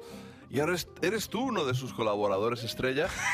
Y he de admitir que leo tus artículos con una mezcla de sonrojo, pero sonrojo no por vergüenza, sino por envidia. Ah, por vergüenza. Bueno, pues lo que has contado de Memphis Minnie, pues me ha gustado mucho. Has sacado esa sororidad que tienes. Y cuéntanos, haznos partícipe a los animales que estamos escuchando este programa con devoción, fijándonos, imaginándonos a Dolphin subido en un púlpito predicando la palabra del blues. A ver, en realidad... Lo que he hecho en este artículo sobre Memphis Minnie ha sido un poco un ejercicio también de introspección. Es decir, nosotros todos los que amamos el blues... ¿Te has hecho una colonoscopia? No ha llegado a colonoscopia, pero bueno, parecido. Solemos tener a Muddy Waters y a la banda que él había montado en 1947 junto a Jimmy Rogers y a Little Walter, los solemos tener como esos... auténticos iconos que llegaron del Mississippi a Chicago y electrificaron el blues del Delta. Ellos son realmente la gente a la que se suele mencionar cuando se habla de electrificar el blues. Es cierto que en realidad los primeros fueron tejanos. Eddie Durham, a nivel casi pionero, pero bueno, testimonial, porque no es que Eddie Durham sea un icono al respecto, pero el verdadero maestro del asunto de electrificar el blues fue T-Bone Walker. Que T-Bone Walker es un tipo tan antiguo como la humedad. Ya estás tirando patejas. No, pero es verdad que realmente si tú revisas la historia, o sea, si vamos a las fechas y a la historia de la grabación del blues, o sea, del blues a través de sus grabaciones, T-Bone Walker es una cuestión incontestable de que fue pionero en todo esto. Lo que pasa es que era tejano, lo hizo en Los Ángeles y era otro tipo de blues. Lo que es normalmente reivindicado es la figura de Muddy Waters.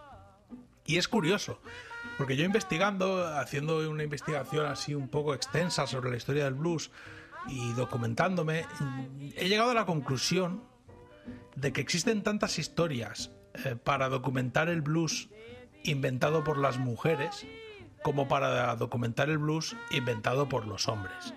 Tampoco quiero convertir esto en un Barça Madrid, hombres del blues, mujeres del blues. Pero es cierto que incluso el hecho de que Manish Boy pudiera ser una respuesta irónica al I'm a Man de Bo Diddley no convierte a Muddy Waters en una figura, yo qué sé, como Bad Bunny, que por ejemplo es uno de los grandes maestros y luchadores por los derechos de las mujeres, como hemos hablado hace un momento. Muddy Waters es el típico hombre... pura testosterona, el macho alfa del blues. Estos conceptos de Womanizer y Hellraiser, Beer Drinker, que hemos estado leyendo, que siempre estamos leyendo en biografías de Charlie Patton, de Robert Johnson, de toda esta gente. Esta figura del bluesman, que en el fondo es el gran maestro y el que lo ha creado todo, entra en contraste con algunos de los datos cuando te pones a investigar un poco la historia. El mero hecho de que una de las historias recurrentes del blues sea My Baby Left Me, mi mujer me ha dejado, encaja poco con este hombre mujeriego y alcohólico. Curiosamente existe una historia poco conocida de Ma Rainey que dice que ella, haciendo giras de vodevil a 1903, 1902, por ahí, escuchó a una chica cantando esa misma canción, esa misma historia, pero en clave femenina, diciendo: mi hombre me ha dejado, qué triste que estoy. Y ella cuenta que esa es la primera vez que escuchó el blues. Esta es la misma historia de W.C. Handy que hemos contado mil veces, que escuchó a un afroamericano que parecía un mendigo tocando la guitarra en una estación de tren en los mismos años, pero versión femenina, y que nos otorga uno de los clichés del blues en clave femenina. Pero me he encontrado con una crítica del Chicago Defender, que es a lo que yo quería ir, de Memphis Minnie, que es espectacular, porque es de una actuación en la Nochevieja de 1941, más de 5 años antes de que Muddy Waters llegase a Chicago a cortar cabezas. Y es interesante. El Chicago Defender es un periódico que ha estado siempre dirigido a los afroamericanos, pero sobre todo en aquellos años en los que en Estados Unidos había segregación racial marcada por la ley, o sea que imaginaos. Y es curioso porque estamos hablando de la Nochevieja, el Año Nuevo del 42, siguen siendo más de 5 años antes. El Año Nuevo del 42, y en el Chicago Defender el dramaturgo Langston Hughes, que también era novelista y bueno, es una de las figuras también de la lucha por los derechos civiles, escribía textualmente: medianoche, la guitarra está muy alta, magnificada por la ciencia. Usa ciencia como eufemismo de estar amplificada eléctricamente. Y continúa: desprovista de toda su suavidad. En Memphis Minnie canta a través de un micrófono, su voz es dura y fuerte, sobre todo para una mujer pequeña. Y se hace cada vez más potente gracias al sonido científico, haciendo hincapié en el tema de la electricidad. Y es curioso porque él acaba diciendo: su canto, la guitarra eléctrica, la batería suenan altos, ruidosos, amplificados por la General Electric, tanto que a veces la melodía se pierde bajo el estruendo, dejando que sea solo el ritmo lo que llena el 23O Club de Chicago, con un sonido profundo y oscuro. Esto que está diciendo nuestro amigo Hughes es una crítica de un concierto de blues de 1942. Es decir, esto no lo está diciendo de un garito de rock and roll de los 70. Y tú lees la crítica entera, que está en internet, podéis buscarla. Si buscáis por Langston Hughes, Chicago Defender, Memphis Minnie, la encontráis, la podéis descargar en PDF. Está describiendo un concierto que podría ser bastante parecido a lo que se hacía ya en los 60 y los 70. Esto que en realidad se supone que empezó a hacer Muddy Waters, ya lo hacía Memphis Minnie.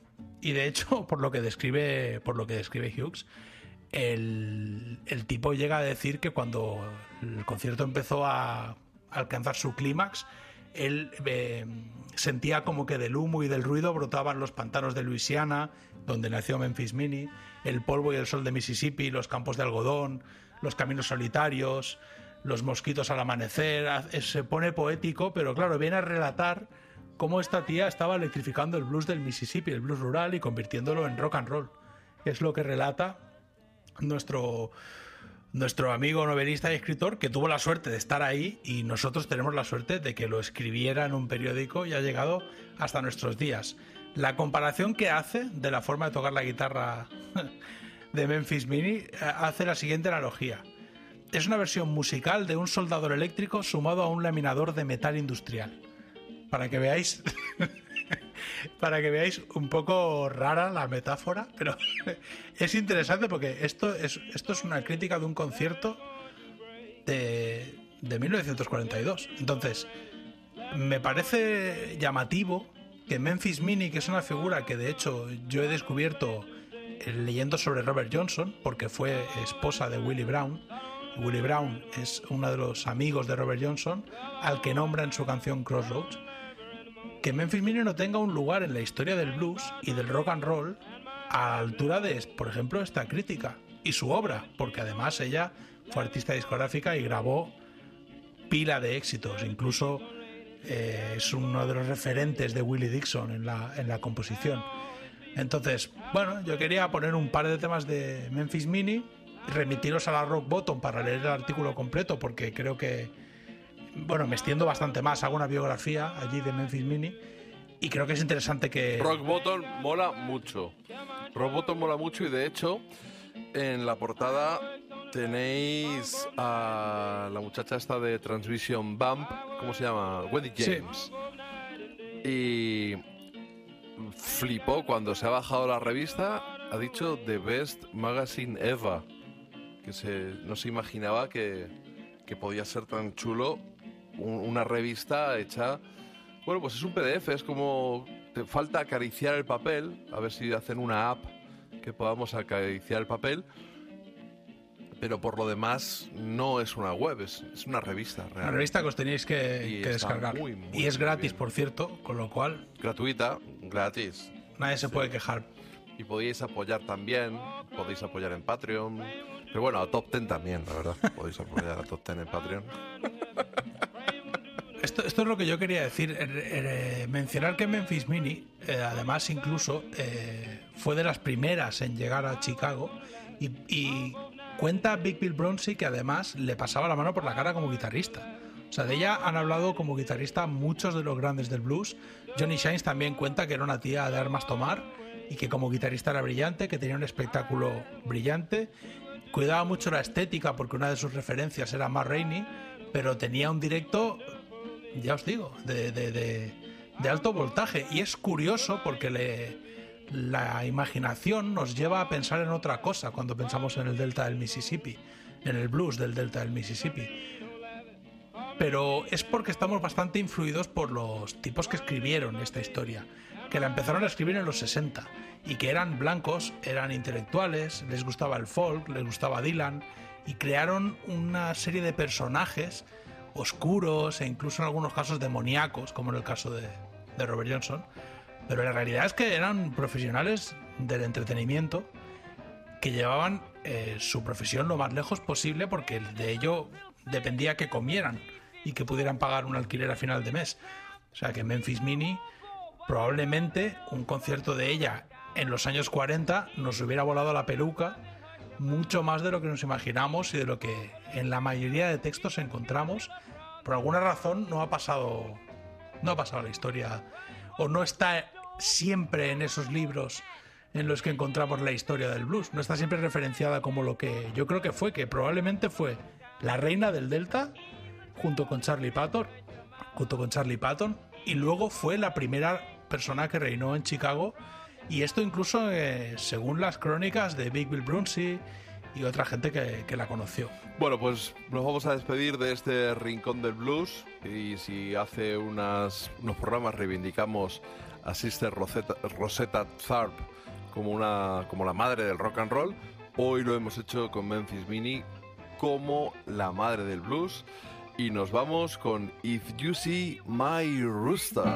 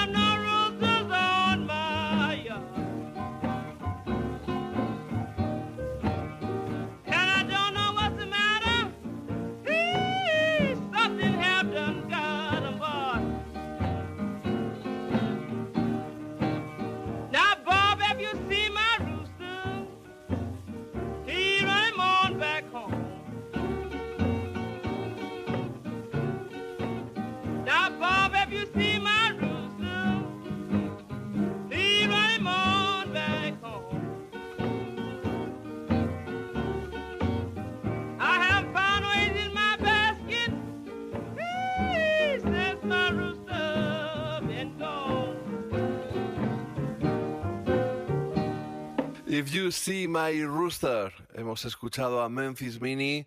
Ha sido el rincón del blues para despedir esta 11ª temporada de Rock and Roll Animal. Han sido 17 programas, alguno menos que en la 10ª temporada, pero también hay que decir que hemos grabado muchos más minutos que podéis disfrutar no solo en iVoox, en Apple Podcasts, en Spotify, por supuesto en la web de Onda Cero, sino además en un montón de plataformas. Y vamos a pegar un giro, vamos a romper la cintura a los oyentes, porque hace unas cuantas semanas el príncipe de la oscuridad, también conocido como Ozzy Osbourne, el arrancacabezas de murciélago, quizá empezó ahí todo, el COVID-19, cuando Ozzy, cuando le tiraron un murciélago al escenario y él pensó que era de gominola y se lo metió en la boca y dijo, hostia, esto va a ser que es verdad.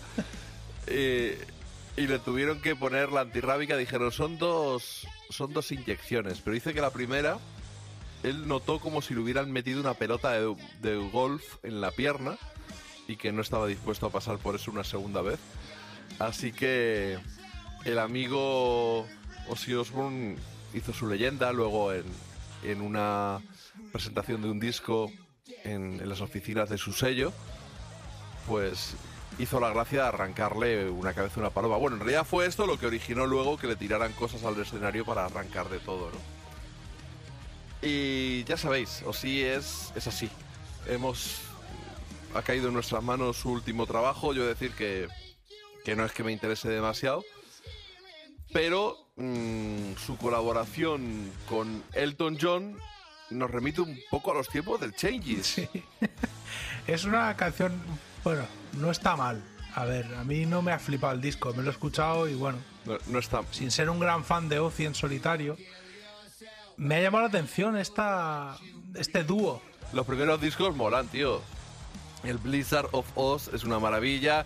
El Diary of a Madman le faltan canciones, pero el sonidaco de guitarra de Randy Rhoads me flipa. Luego llegó Jackie Lee y ese Barca the Moon y el Sin After Sin, muy buenos por medio. Cuando murió el bueno de Randy, grabó con Brad Gillis de los Night Ranger el Speak at the Devil, que yo antes de escuchar Black Sabbath con Ozzy, escuché este directo, el Speak at the Devil de Ozzy Osbourne con este guitarrista. Bueno, y anteriormente había escuchado a Dio, y gracias a ahí llegué a Black Sabbath, a la época Dio, y los primeros clásicos de Black Sabbath que escuché, incluso el Sabbath, Bloody Sabbath y todo esto, fue con la voz de Dio en el Live Evil. Y luego Ozzy Osbourne ya para fichó al que sería su mano derecha durante un montón de tiempo, Zakk Wylde, siendo un auténtico crío. Y recuerdo el año 89, con nuestro querido oyente y amigo Antonio Costa, allí disfrutando del concierto de Ozzy Osbourne, supongo que en el pabellón del Real Madrid. Así que yo sí he sido de la carrera de Ozzy en solitario, luego ya me... Claro, pero porque a ti aparte te la han ido... O sea, tú la has podido oír en la radio. Claro, la he vivido. No. Yo es que soy de una generación, sí, ya claro, que... Claro. Un colega te decía... Te lo encontraste ya todo hecho. Claro, yo era un colega que me decía, ¿has escuchado Black Sabbath? Porque yo cuando era un crío escuchaba cualquier mierda, o sea... Fue a partir de... Al no tener un hermano mayor que me diera discos X o H, fueron colegas y yo llegué a Black Sabbath y luego a Ozzy, pero no soy fan del sonido, o sea, sería inventarme una peli que no, es que no me gusta Ozzy en solitario. No digo que esté mal, está guay, de hecho hay canciones que me pueden gustar y tal, pero nada, me pongo un disco entero de Ozzy ni en broma. Este creo que es el primer disco de Ozzy que escucho entero, sin una pausa. Sin una pausa para beber agua. Oz. No, tío, es un sonido muy agobiante. El sonido heavy metal a mí me agobia. ¿Qué dices? Es verdad que me flipa Randy Rhoads. Con la pinta de heavy que tienes. Claro, la vida es así. Me gusta más Zakk Wylde en solitario que con Ozzy. Black Label Society sí que me flipan, por ejemplo. Y me flipa mucho el disco este, el Book of Shadows, que es un disco de baladas y de canciones... Bueno, que no, a lo mejor no encajan del todo. Y luego hay un disco de Zakk Wylde. ¿Cómo se llama el disco este de Zakk Wylde? Que la portada es como una vaca. Hay una vaca en la portada. No controlo mucho la carrera de Zakk Wylde en solitario. Conozco temas sueltos. Oh, a mí, Zakk Wylde, por ejemplo, mira, sí que me flipa. Sí que sus discos... Yo tengo una púa de él. Tengo una púa de él, me la tiró. ¿Del concierto de Ozzy? Sí. Además, yo era muy chaposo, pedía púas. Y esta púa la pedí demasiado pronto. Y fue como, estás en la segunda puta canción pidiéndome una canción, toma, pesado. Y me tiró ahí la púa como diciendo, déjame ya en paz, porque veo que me vas a dar el puto concierto. Pride and Glory del 94. Es un disco brutal de Zakk Wylde. Creo que es mi disco favorito de Zakk Wylde. Pero es un disco menos heavy, ¿eh? Tiene un punto más a rock sureño. Sí, blues casi, ¿no? Sí. Tiene otro rollo, pero es que es un discarral. Ese sí que me flipa. Pero bueno, lo interesante de la noticia, aparte de que ha hecho un dueto con Elton John, que es algo divertido, es que vuelve a la tele. El Ozzy, Sharon y su hijico, este chaval que daba una rabia que no veas. La hija ha dicho que no, que ella solo volverá. Aparte tengo aquí declaraciones, que ella solo volverá cuando hagan The Osbournes, cuando vuelvan, que dice que cada 3 meses tienen ofertas y que la última que han recibido parece ser que es la que más se acerca a lo que ellos serían aceptarían por volver. Una cuestión de pasta. O sea, que la hija no va a volver porque quieren mantener ese punto de que The Osbournes es otra cosa y cuando vuelvan llevarse un pastizal. Lo que van a hacer es una serie de movidas paranormales, en plan lo que hace Kirk Jiménez con su mujer. O sea, que es lo que pasa que ellos también con su hijo. La nave del misterio. Sí, han aprovechado el confinamiento para que Jack Osbourne les ponga a sus padres movidas paranormales y ver sus reacciones, y va un poco por ahí. Según ha dicho Jack Osbourne, va a ser muy divertido. Yo realmente creo que... Bueno, son 8 episodios de 1 hora, pero creo que esto tiene una pinta horrible. O sea, les pone vídeos de ovnis, de poltergeist, de fenómenos inexplicados... No sé. Y han hecho una serie en base a esto, que creo que se llama... ¿Sabes quién no lo va a ver? Yo no lo voy a ver, por ejemplo. Pero bueno, siempre es bueno saber que Ozzy tiene salud como para hacer un programa de televisión, porque Ozzy siempre estamos todos pendientes de que un día nos levantemos por la mañana y sea trending topic y digas, ¿por qué es trending topic Ozzy Osbourne? Y leas la fatal noticia de que ha fallecido, Dios no lo quiera, ojalá dure muchos años. Ojalá algún día pueda ir con mi hija a un concierto de Ozzy Osbourne, cosa que dudo bastante. Pero bueno, el tipo tiene que tener salud suficiente como para estar ahí con su hijico en la tele. 8 episodios de 1 hora. Me has pisado el chiste, porque en realidad lo que iba a decir, que Elton John, el último dueto que hizo que yo recuerdo fue con Leon Russell, aquel álbum a medias, y Leon Russell picó billete rápido, duró, ¿sabes? Sí. Te iba a decir, digo, bueno...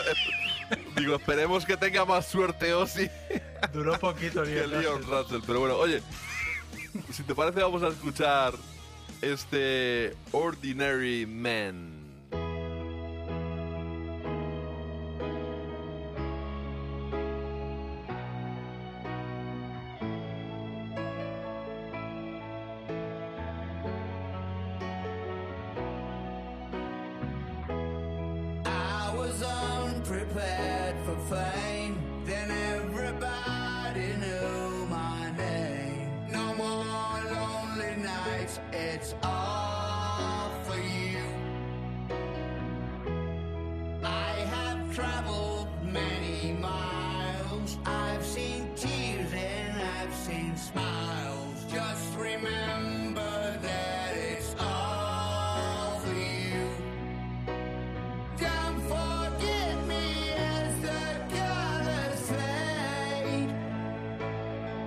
When the lights go down, it's just an empty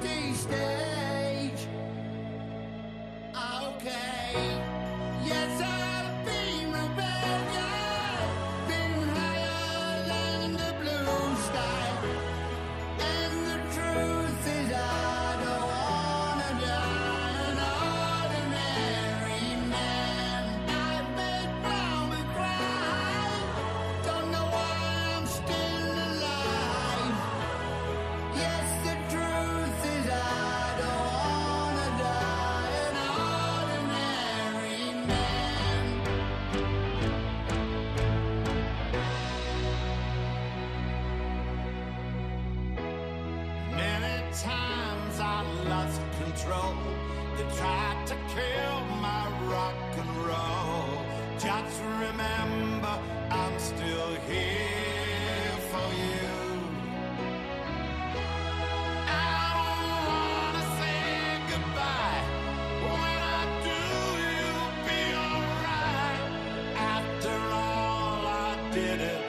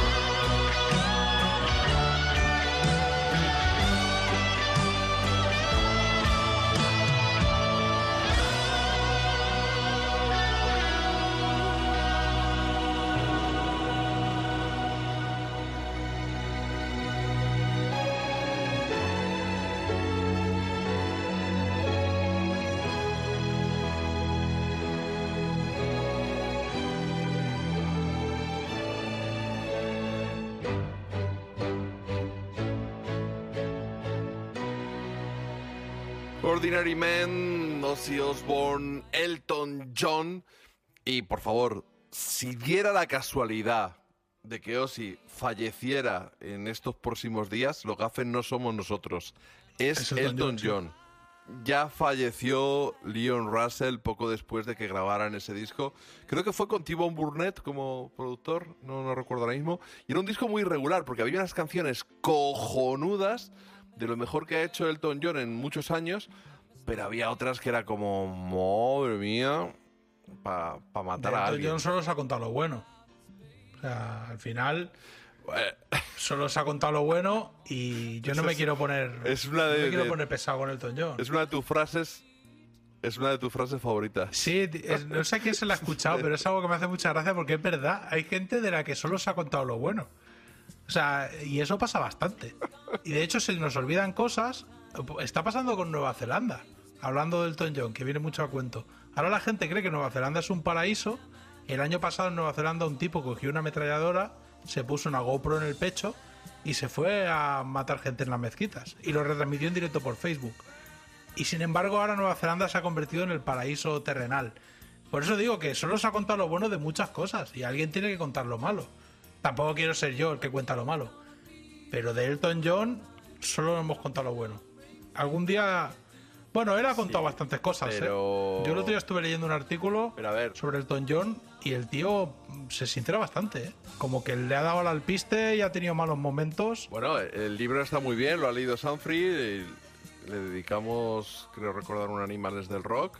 La película, hablamos de aquí de ella, a mí me gustó bastante porque me pareció, bueno, pues que como no era un biopic al estilo de Queen que pretende venderte que es la historia, sino que ya empezaba, era más bien un musical, pues para mí ya están legitimados para cometer cualquier tipo de incongruencia histórica, que al fin y al cabo los pesados...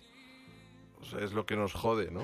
Sí. Cuando te meten una incongruencia histórica y nos cabreamos los que somos un poco así. Hombre, intensitos. Yo no he visto, no tenía cosas. Que haber visto la peli de Queen porque me parece insoportable. No he visto la de Elton John, la verdad.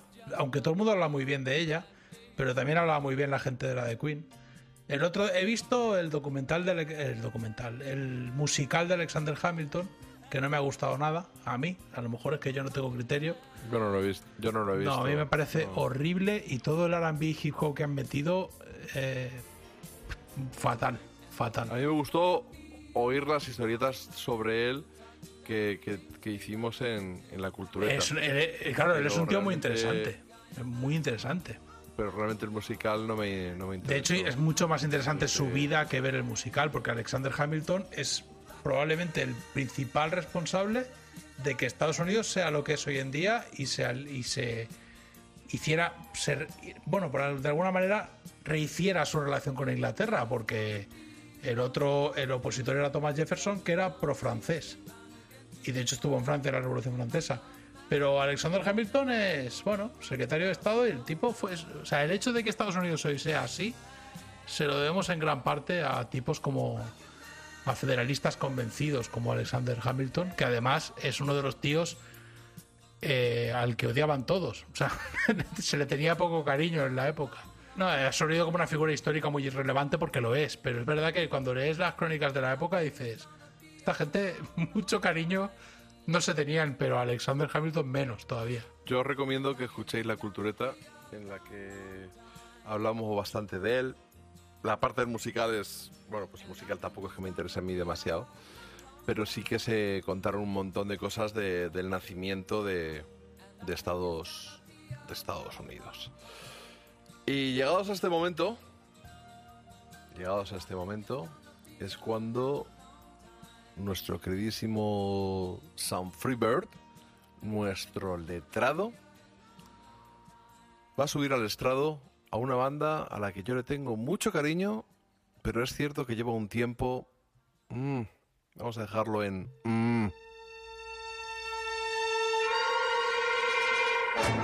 Sanfri.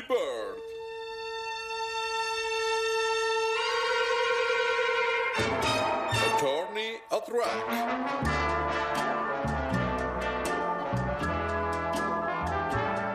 Gracias a nuestro letrado, Rock and Roll Animal nos da la oportunidad de demandar a esos seres deleznables del negocio musical.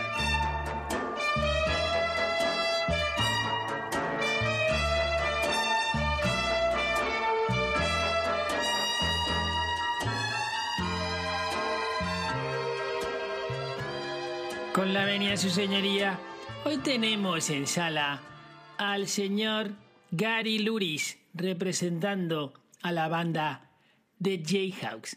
Sí, actualmente también la forman otros miembros como Timo Regan, Karen Grotberg, Mark Perman o John Jackson, pero en realidad todos sabemos que los Jayhawks son Gary Luris. Hubo un tiempo, su señoría, en el que esta banda también tenía al genial músico Mark Olson, que abandonó el barco tras un disco fabuloso, quizás el mejor de la banda, Tomorrow de Greengrass, del año 95. Pensábamos que eso sería una hecatombe, pero en realidad siguieron publicando excelentes discos. ¿Pero por qué el juicio de hoy, su señoría?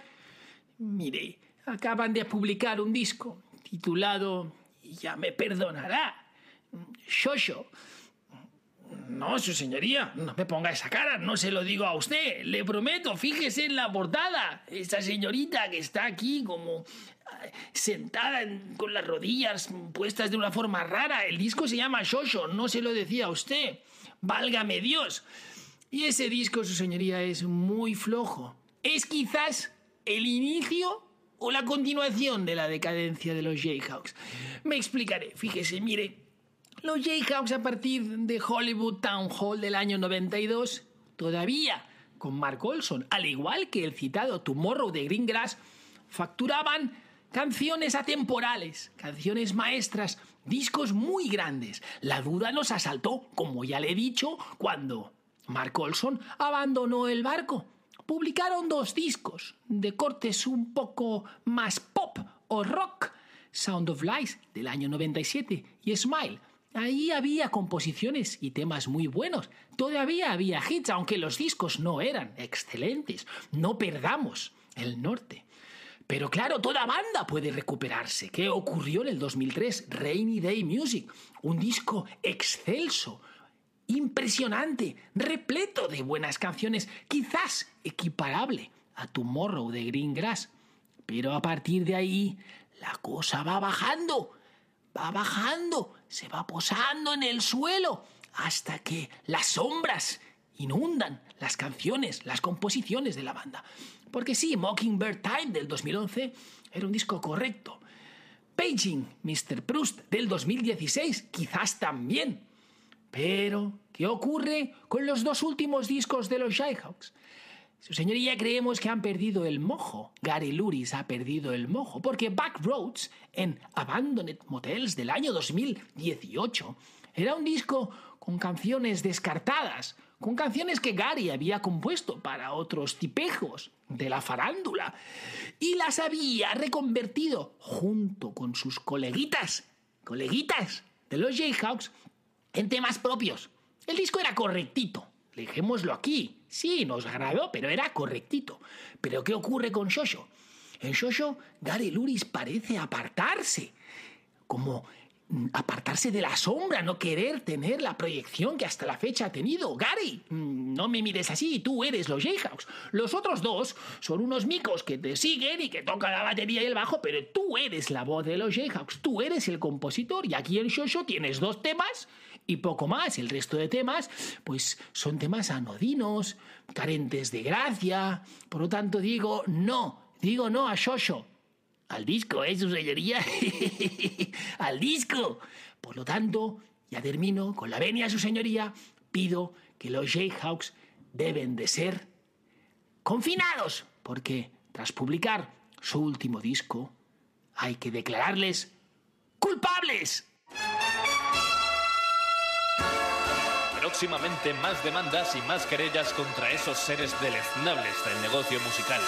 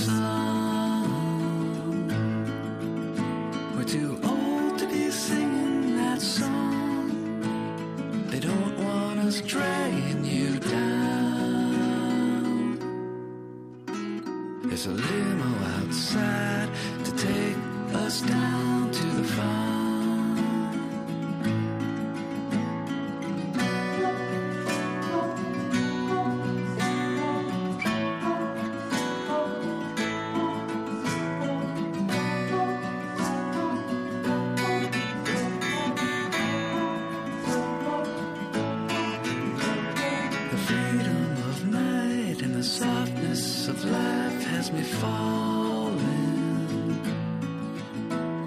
The caravan's gone with the bang of a gong and just silence. It's so peaceful and quiet and gray. I think I'll just lie here today. There's a big black car gonna take me off to the farm. There's a big black car gonna take me off to the farm.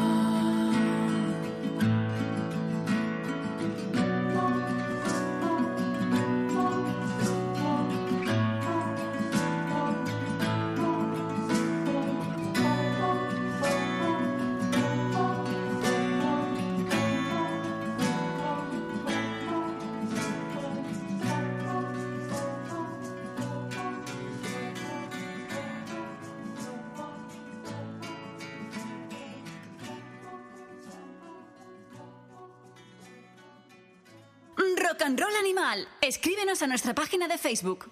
Ahí estaba Sanfri y los Jayhawks. Sanfri está fatal de la cabeza ahora que no nos escuchas. Sí, la verdad que sí. Al pobre juez diciéndole Shosho, y me refiero al disco de los Jayhawks. Su señoría. Es curioso el asunto, ¿eh? Madre mía. Hemos creado un monstruo, ¿eh? Hemos creado un monstruo. Era un chaval más normal, ¿no? Al principio. ¿No tienes tú la impresión? No te creas, desde el principio que empezó a hacer los juicios ya empezó a estar colgado. Prometía, pero no tanto, disimulaba un poco por lo menos. Y yo qué sé, Cepi se ha mantenido ahí seriote como es él, ¿no? Sí. Pero este hombre está colgadísimo. El Sanfri, yo creo que a mí me hace mucha gracia se lo lleva. Porque además, bueno, a mí también me río muchísimo. Claro, lo vive. Tú lo ves que él se mete en el papel, interpreta a los personajes.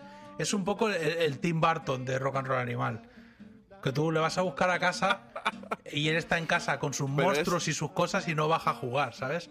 Y los demás estamos jugando a pelota en la calle. Pero yo creo que Sanfri cuando lleva a juicio, que es así como empezó el año pasado, en la temporada pasada, a colaborar con nosotros antes de hacer Animales del Rock y antes de su jazza final, cuando se pone la toga y se sube al estrado, es un poco como si Joaquín Reyes se metiera en la piel de Jordi y es como la imitación.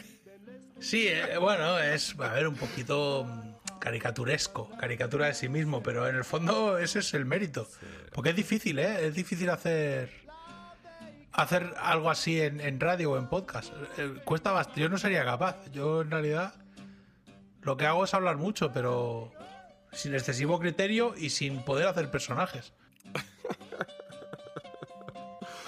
Ay, por Dios. Oye, que jolín, ha sido una temporada magnífica. La verdad es que como la canción de Sinatra, esa que utilizaron tanto Los Soprano como Berto para hacer una especie de elipsis temporal. It was a beautiful year, me parece que, o wonderful year, no recuerdo ahora mismo. Pues ha sido una temporada estupenda y yo creo que vamos a pinchar tú y yo juntos nuestra última canción. Y como Cepi nos va a llevar al cine, lo adelanto ya, a ver a los Blues Brothers, a esos granujas a todo ritmo. Y la banda que tenían era magnífica. Y en ella destacaba estaba Donald Duck Dan, el bajista de Stax, pero con esa camisa roja, con esa, ya en la época de las melenas y de la barba larga, estaba Steve Cropper, el guitarrista de Booker T and the MGs. Ya sabéis, el corazón, casi el alma de Stax, el grupo que acompañaba a los cantantes. Otis Redding probablemente no habría sido lo mismo, porque cuando salía de gira pues tenía sus marquees, pero cuando estaban en el estudio, ahí estaban estos músicos. Y Steve Cropper, recordemos que es el que terminó ese Sitting on the Dock of the Bay tras la desgraciada muerte, el accidente aéreo de Otis Redding. Vamos a pinchar de él una canción que grabó a medias con otros cuantos monstruos de los que vamos a hablar luego, para ir entrando en calor de cara a ese rush final de esta sección con Cepi, que nos llevará al cine.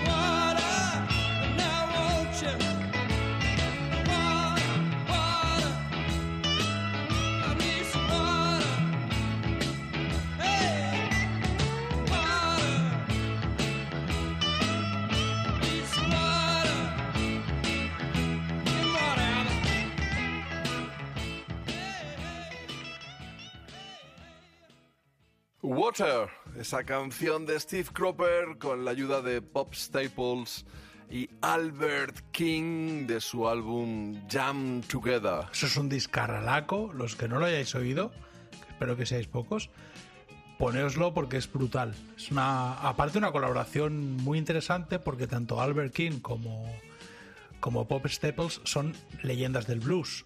En el caso de Staples, este tipo nació en Winona, en Mississippi, y creció muy cerquita de la plantación Dockery. Él, por lo que yo recuerdo, creo que él creció en la plantación, una plantación que se llamaba Drew, pero estaba muy cerquita de la plantación Dockery, con lo cual él creció viendo en directo a Charlie Patton. Se supone que vio a Robert Johnson, a Son House, a Willie Brown, a todos los músicos legendarios que salieron de la plantación Dockery, y eso es, vamos, eso es oro puro. El tipo luego se convirtió en una leyenda, sobre todo del gospel, con ¿cómo se llamaba la banda de este tipo? Los Staple Singers. Él era el patriarca de la familia y era una máquina. Pero bueno, el disco con Steve Cropper es muy, muy bluesero, con mucho groove, porque son tipos que otra cosa no tenían, pero groove, y con la crema de colaboración de Albert King, que es probablemente...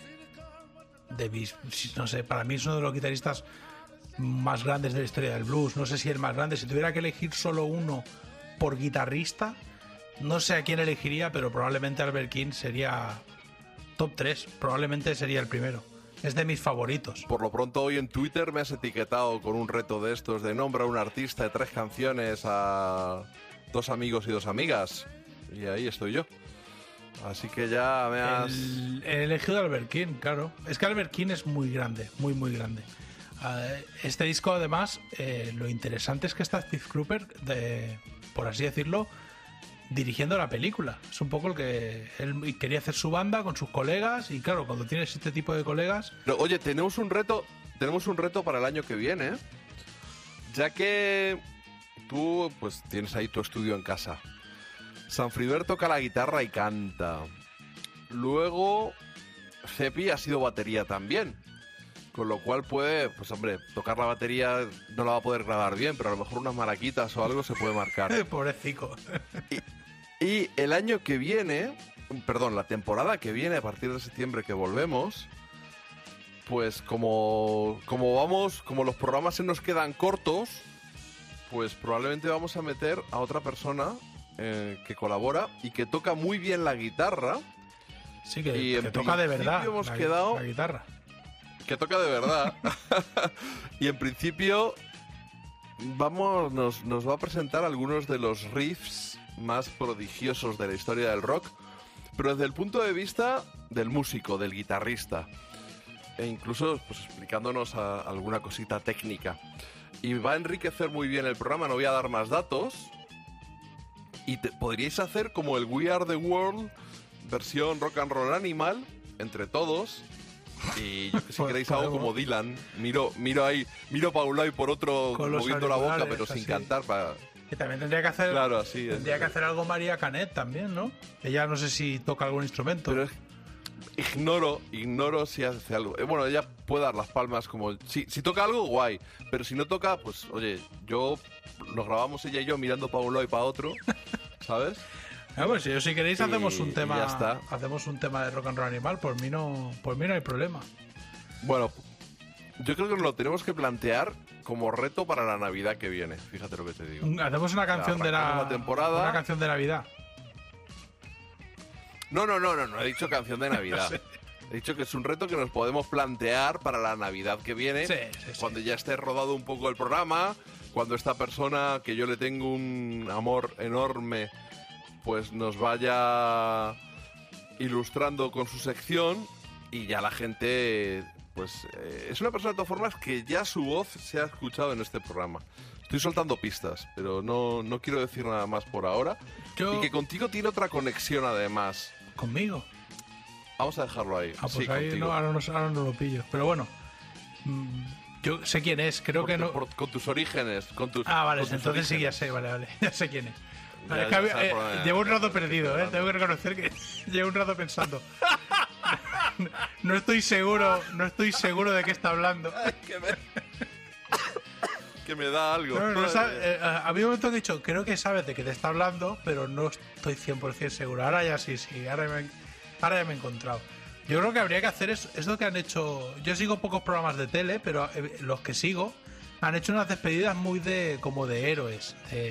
Hemos estado ahí durante la pandemia, como si hubieran sido bomberos. Sí. He escuchado mucho golpe en el pecho, mucha reivindicación de YouTube, como si YouTube existiera hace... Se hubiera inventado YouTube el año pasado, en diciembre. No sé, nosotros en realidad somos bastante más honestos, nos lo pasamos muy bien haciendo el programa. Tenemos problemas más o menos como todo el mundo, pero la pandemia no ha dificultado hacer el programa desde el punto de vista en que hablamos por un micro. Entonces sí. Es complicado, ¿no? Hombre, siempre es mejor hablar por el micro que metértelo por algún orificio de tu cuerpo. Bueno, depende de los gustos de cada uno. Que seguro, sí, también, o de cada una. Yo lo que recomiendo usar... Depende del orificio. Claro. El tímpano tiene que joder bastante. Y en la boca también tiene que joder. Si yo tengo un micro que pesa 1 quintal y es enorme. O vía nasal, como la peli Desafío Total. Cuando se metían la cosa esa en la nariz. Es verdad. Que flipas. Pues te metes por ahí un micro, tío, y puedes flipar en colores, ¿eh? Hombre, yo espero que nadie se introduzca micros, pero sí que escuchéis un poco más de blues, que es mi única intención y mi única ilusión en la vida, que... Lo que yo digo aquí no tiene mucho sentido, pero por lo menos el blues del que hablo está bastante guay.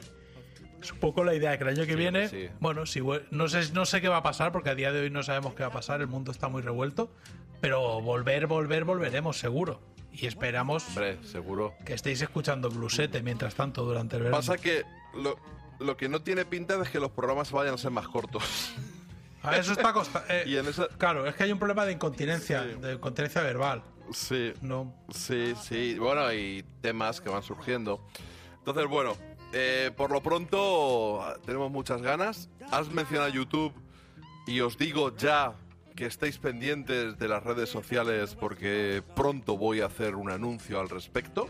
A lo loco. Muy serio, muy serio, muy serio. Vais a flipar, ya veréis. Vais a flipar. Y Dolphin, pues que tú mañana te vas arrancas un road trip. Sí. Que sin querer hacer mucho spoiler de la cuarta entrega que veo venir de los Riots tras este road trip, ¿qué nos puedes contar? Pues nada, que vamos a hacer un especial Breaking Bad. Nos vamos a Nuevo México. Es que mi mujer no quiere hacer spoiler, pero luego es lo que le dije yo.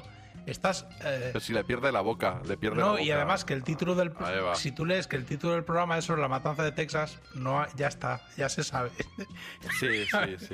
Y probablemente. El próximo. Mira, hemos aprovechado, como aquí está la cosa muy mal con la pandemia, bastante peor que en España, aunque hasta ahora no estaba tan mal, pero bueno, estamos bastante preocupados. Hemos decidido.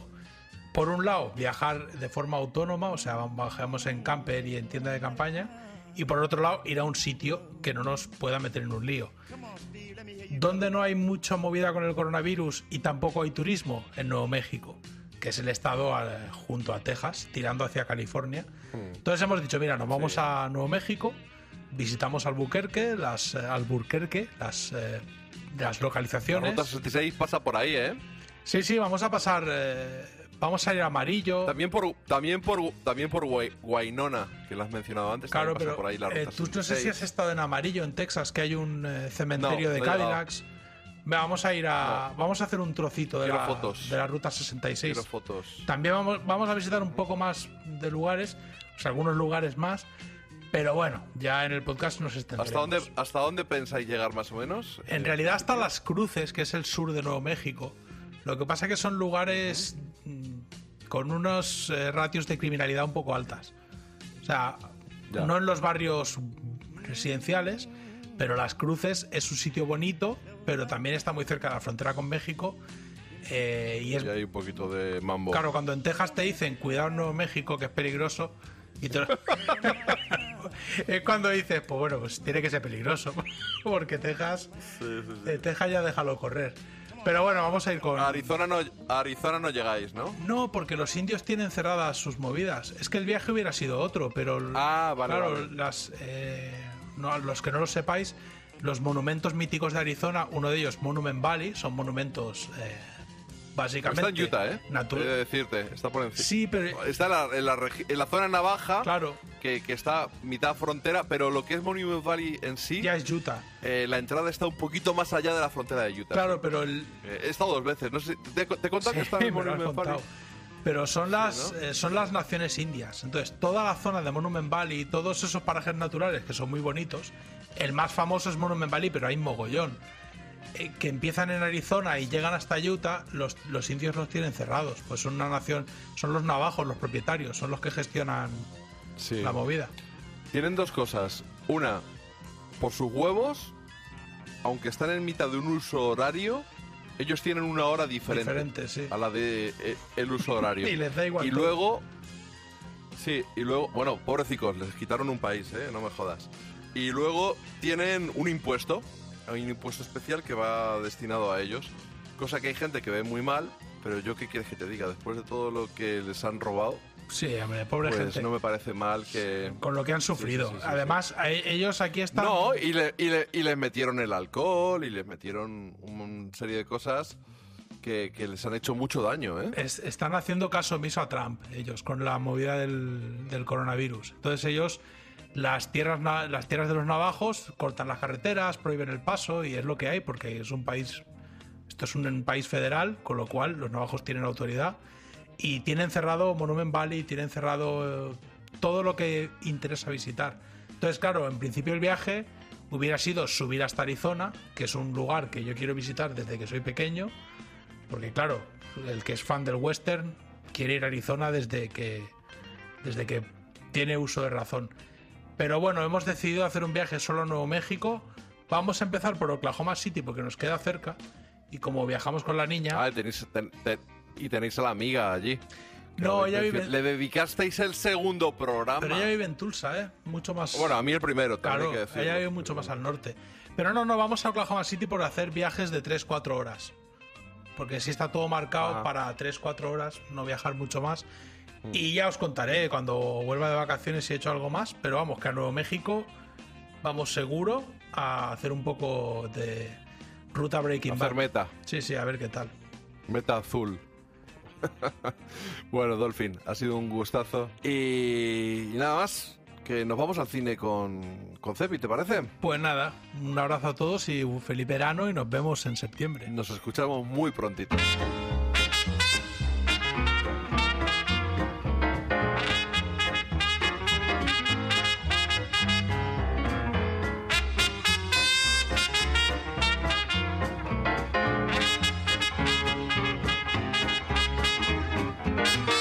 Soy Woody Allen. Bueno, se preguntarán qué hago en este programa de rock si yo soy un tío de clarinete. Bueno, pues resulta que Cepi Bonham nos lleva al cine, sí.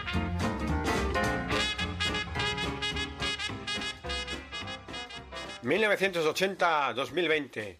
40 años de la peli de hoy. Animales, un auténtico festín cómico y musical. The Blues Brothers, también llamada Granujas a todo ritmo, y como se conoce por tierras argentinas, los hermanos Caradura.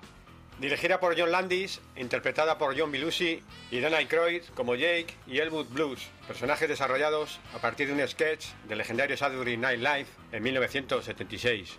El film se desarrolla en Chicago con incendiarios números musicales de soul y rhythm and blues, protagonizados por pesos pesados como James Brown, Cats Calloway, Aretha Franklin, Ray Charles o John Lee Hooker.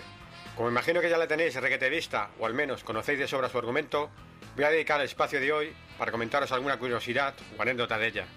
Para asegurarse el rodaje de la película en Chicago, Belushi donó $900,000 a los orfanatos de la ciudad como gesto de buena voluntad y, de paso, dejar contento al alcalde, ya que sus planes pretendían convertir la ciudad en una pequeña zona de guerra.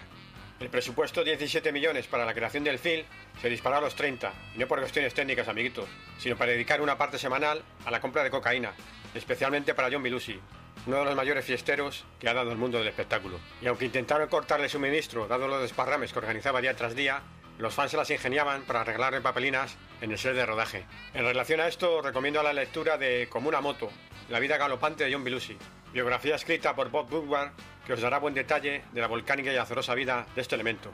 A mí particularmente me dejó cao su lectura por el imparable e implacable descenso a los infiernos que ocupó prácticamente toda su existencia.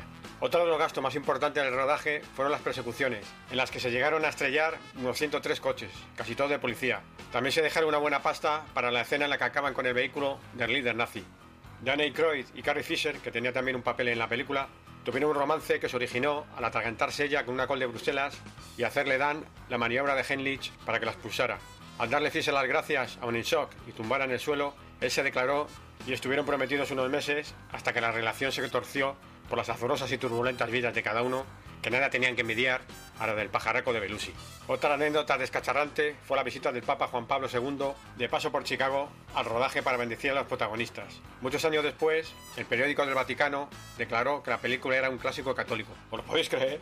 Por cierto, hay una foto del momento del beso a la mano del pontífice circulando por internet que es digna de verse. Fuera ya de curiosidades, otro aspecto importantísimo es, claro está, el musical. Entre los músicos que forman parte del grupo acompañante de los hermanos figuran Tom Malone, que era trombón en el último vals de Scorsese, los legendarios Steve Cropper y Donald Duck Dunn, de los no menos clásicos Booker T and the MGs, Lou Marini, Paul Shaffer y otros pesos pesados de la escena blues de Chicago. A los volcánicos números de las estrellas, que ya os he comentado al principio, se unen explosivas covers de Gimme Some Lovin' de Spencer Davis Good, Everybody Needs Somebody to Love de Solomon Burr, Swing Home Chicago o el mismísimo Rock de la Cárcel. Ah, de fondo está sonando la adaptación de Peter Gunn del gran Henry Mancini. Sin dudarlo, una de las grandes bandas sonoras del cine musical y, por supuesto, un hito dentro del género. Y aquí os dejo con ese clásico que nos dice que todo el mundo necesita a alguien a quien amar. Salud, rock and roll, animales, y buen verano a todos y a todas. ¡Yeah!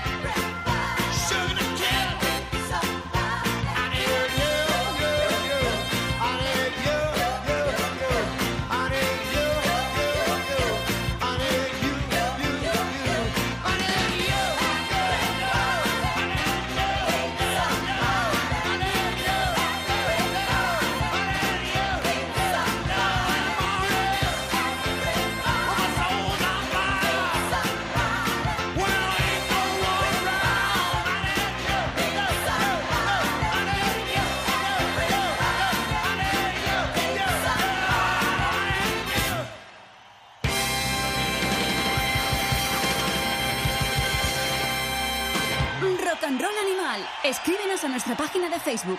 La verdad es que Cepi nos ha puesto a bailar a todos con este Everybody Needs Somebody de la película Granujas a todo ritmo, que he de confesar que no es santo de mi devoción. Me parece una película muy sobrevalorada, aunque sea divertida, aunque tenga cameos de Little Richard, fíjate que hemos hablado de él, de Aretha Franklin, que también hemos hablado de ella, y un montón de historias, pero como historia, valga la redundancia, me parece más bien flojita, o es que he sido toda mi vida un aburrido, pues ¿qué le voy a hacer? Me seduce mucho más hablar de esa gente que me apasiona, que nos ha vuelto locos durante esta temporada, la 11ª de Rock and Roll Animal. Él es un genio de Illinois, aunque su música, su corazón, ahora mismo está en Nueva Orleans. Hablamos de Neil Francis, que ha estrenado un single grabado aparentemente en directo, por lo que podemos ver en YouTube.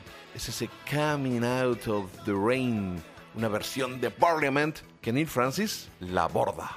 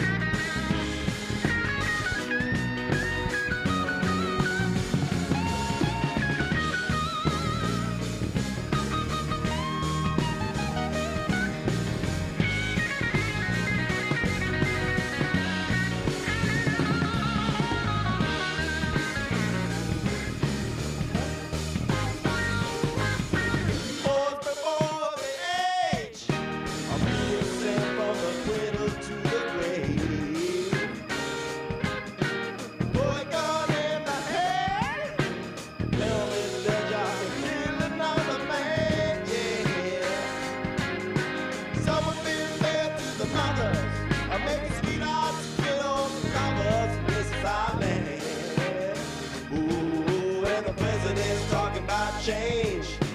No one's got a sense of nothing coming out of the rain. Hey, hey, hey, hey, hey. When will the people start getting together, learning to live and love one another? Hey, hey, hey. When will the people stop fighting each other, learning to give and help one another?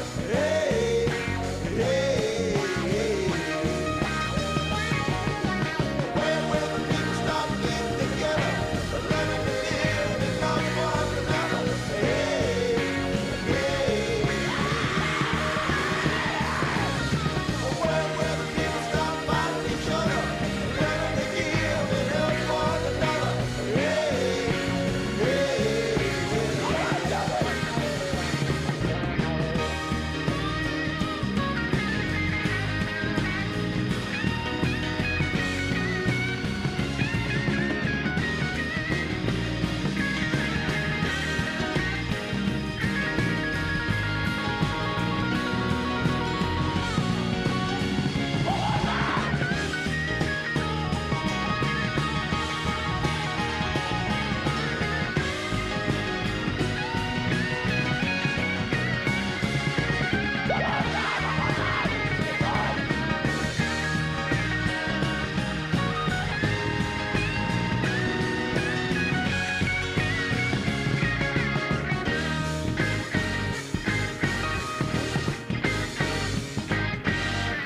Rock and Roll Animal. Síguenos en Twitter. Enamorados de la música de este hombre y esperamos que ese Changes, ese álbum maravilloso que fue uno de nuestros favoritos de 2019, tenga una réplica en 2020, que sacuda nuestros cimientos, que sacuda nuestro esqueleto, que nos ponga a bailar y a sentir algo tan maravilloso como conseguimos con este último trabajo. Y si 2019 para nosotros fue el año de Teskey Brothers, de los Black Pumas, de Neil Francis, 2020 tiene un nombre y un apellido: Marcus King. You got it? There you go. Yeah. Uh-huh. One, two, three.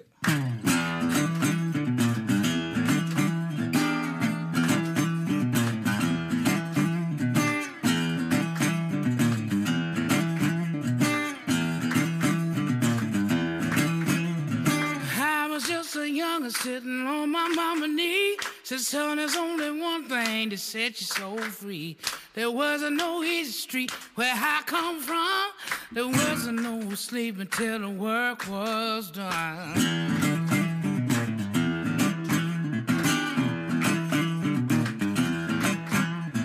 Papa was a preaching about the fires of hell. You want a drink of water, got to go to the well.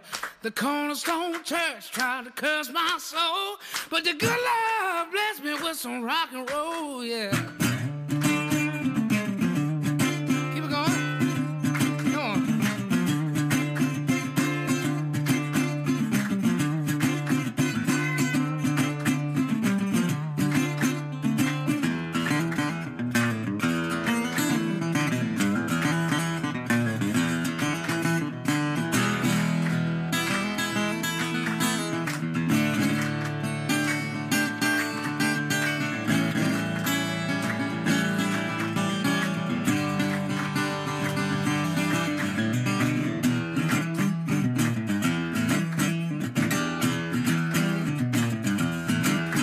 Let the spirit pull me under to the bottom of the well. You wanna live forever, but you never can tell.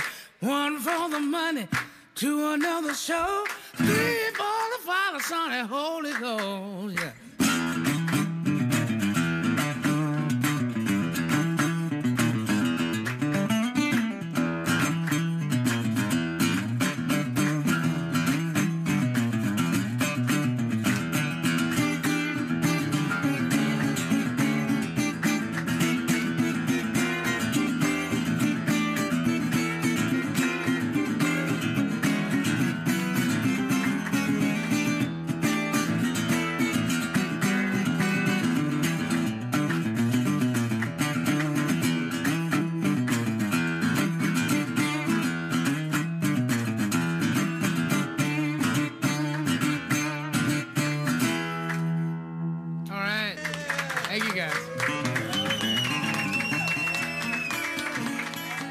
Rock and Roll Animal, con J.F. León y Dolphin Riot. Maravillosa interpretación de Marcus King, él solito, solo con la ayuda de las palmas de unos cuantos voluntarios que no se les ve en el vídeo de YouTube, tocando en una tienda, él solo con un resonator, su canción The Well, esa que nos maravilló, que luego pudimos comprobar en ese El Dorado, que es un álbum mucho más amplio. Y Marcus King nos está volviendo locos. Es un tipo que ha puesto en marcha una serie de conciertos online, quizás sea la nueva normalidad para los bolos, sin público, por streaming, muy currados. Los lunes de julio ha estado tocando conciertos, han sido 4 en total, cada uno muy diferente, el último dedicado a reproducir el The Last Waltz. Los anteriores, cada uno era distinto, con invitados distintos, y me parece que es un tipo al que esta década del siglo XXI, la que arranca pronto, le pertenece. Tiene 24 años, Dolphin lo definió como ese bebote gigante, y es un crack. El tío toca la guitarra como Los Ángeles. YouTube está lleno de conciertos que podéis disfrutar, algunos de ellos que superan las 3 horas. De verdad, es un virguero. En alguno de estos conciertos se hace acompañar por vientos. Me recuerda un poco a los God Mule de Warren Haynes, otro grandísimo guitarrista, pero también me recuerda a ellos un poco por la falta de contención e incluso de concreción, porque si escucháis los primeros trabajos de la Marcus King Band cuando grabó solo con 20 años, van del jazz casi al funky a ratos, con muchos momentos de virtuosismo. Ahora parece que está un poquito más centrado en el rock, con raíces un tanto country, está afincado en Nashville y eso marca, pero alterna guitarrazos como este de Well con otras baladas maravillosas como estáis escuchando de fondo. En fin, somos unos enamorados de Marcus King.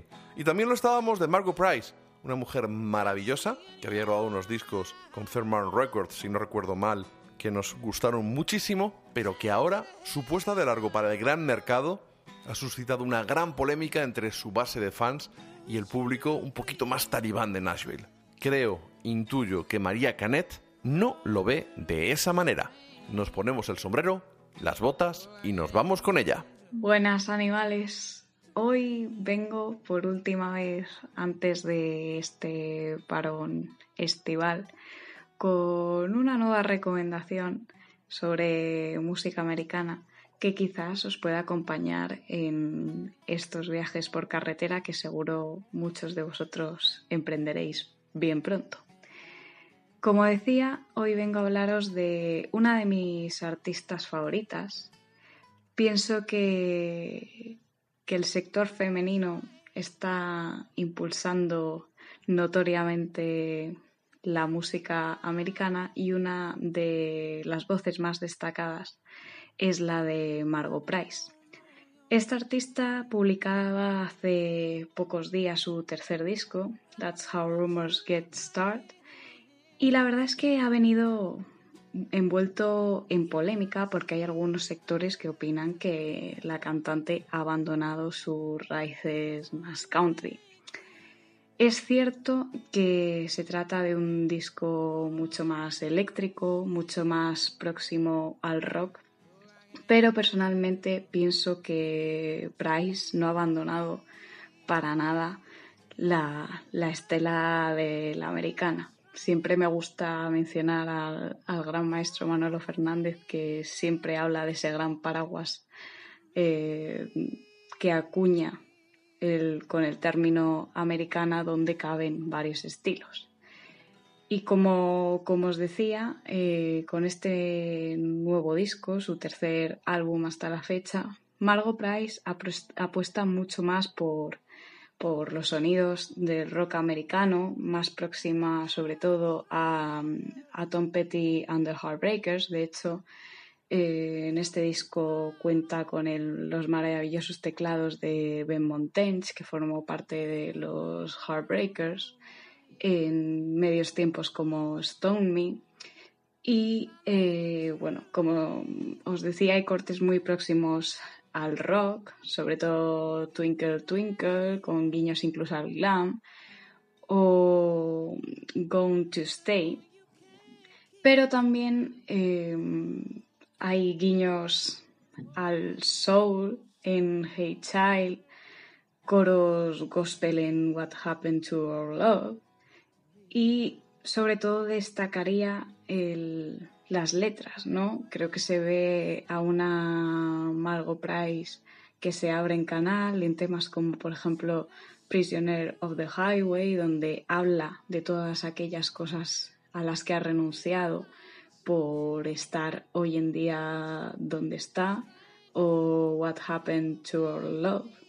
También incluso hay guiños a la electrónica en el disco, en temas como Heartless Mind.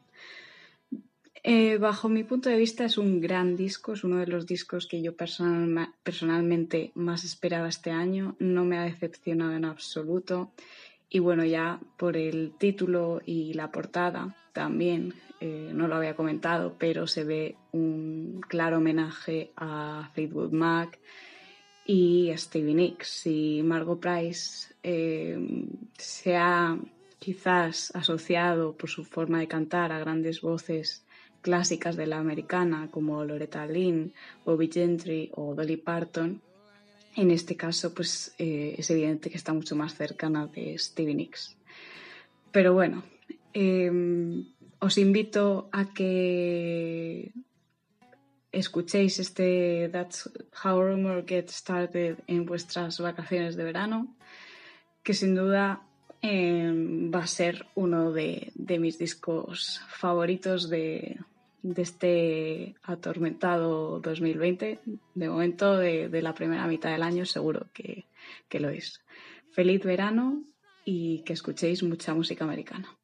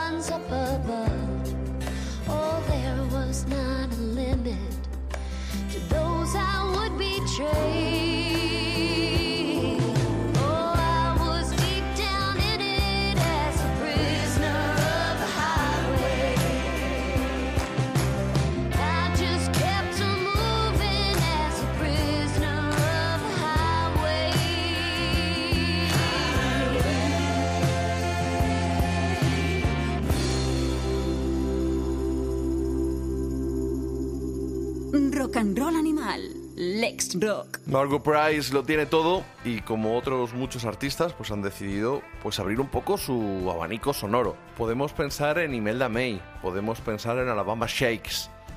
Lo hicieron en su momento los Stripes, estos jovenzuelos de Gran Bretaña. Ya es una cuestión de gustos el que te apetezca escuchar más lo nuevo o prefieras quedarte en lo antiguo.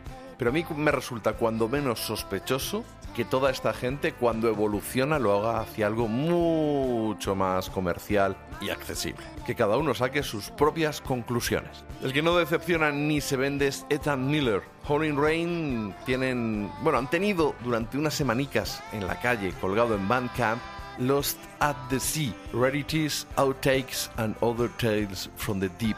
Son rarezas, como su propio nombre indica, de grabaciones de la banda entre 2011 y 2014. Ya sabéis, Russian Wilds, un disco magnífico, Live Rain, Mansion Songs, Alligator Bride, discos que nos han vuelto locos, que llevamos pinchando desde que arrancó prácticamente esta singladura rock and roll animal, y son ya 11 temporadas y somos unos enamorados de su trabajo. En este Los At The Sea podéis disfrutar de un montón de canciones muy variadas, porque Ethan Miller es un puto genio, y entre ellas Down a Drain.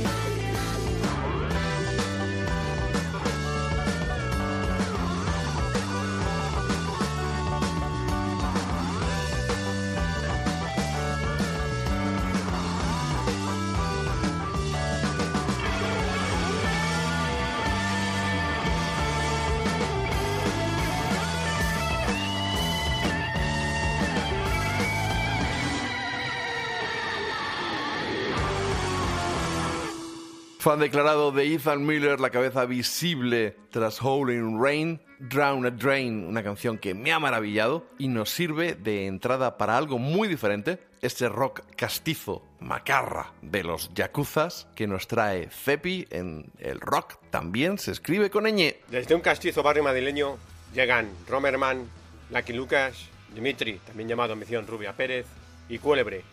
Ellos son los yakuzas, los tigres de Chamberí. Su explosivo cóctel de rock and roll, garage y pan rock da forma a afilados y peligrosos temas de salvaje militancia rockera superamplificada, convertidos en auténticas descargas de protopunk. Poderosos riffs, bajos asesinos e incendiarias baterías, es decir, intensas y estruendosas canciones que te golpean con la fuerza de un tornado. Y todo esto conjugado con sus influencias: Sonic, NC5, Dictators, New York Dolls, Chamberí, Rock and Roll, Power. Son también fieles herederos de mis queridos Burning o Burning, como le gusta decir a Johnny, de los que han sido teloneros, y sus canciones se convierten en vacilones himno de barra, cantados con tremenda garra y ardientes atmósferas, olor a tugurio y a vicio, que te invitan a mover las caderas y a cantar con los puños en alto, y con unas letras que nos hablan de droga, ganar, mujeres maduras, ciudad, calle, sexo, y sí, también se podía llamar rock urbano. El tema de hoy estaba contenido en su EP de 2014, Mato Grosso, y la canción que está sonando de fondo, Carne y Hueso, pertenecía a él. Y ahora os dejo con un auténtico himno de barrio. La calle es nuestra, la calle es nuestra, la calle es nuestra, la calle es nuestra.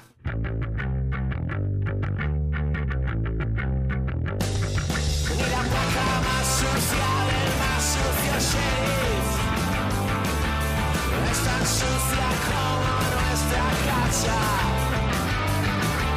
que ahora es un coto privado de caza, y nosotros reímos mientras disparan. Ellos creen que tienen todo,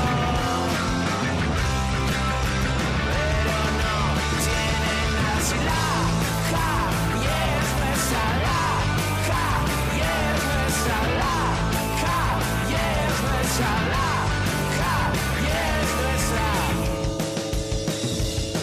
Y si alguien apretó el botón equivocado, nosotros tuvimos que pagar. Entiendo perfectamente, hermano, que estás pensando en hacer algo malo. Ellos creen que tienen todo, pero no tienen nada. Si la calle es nuestra, la calle es nuestra, la la calle es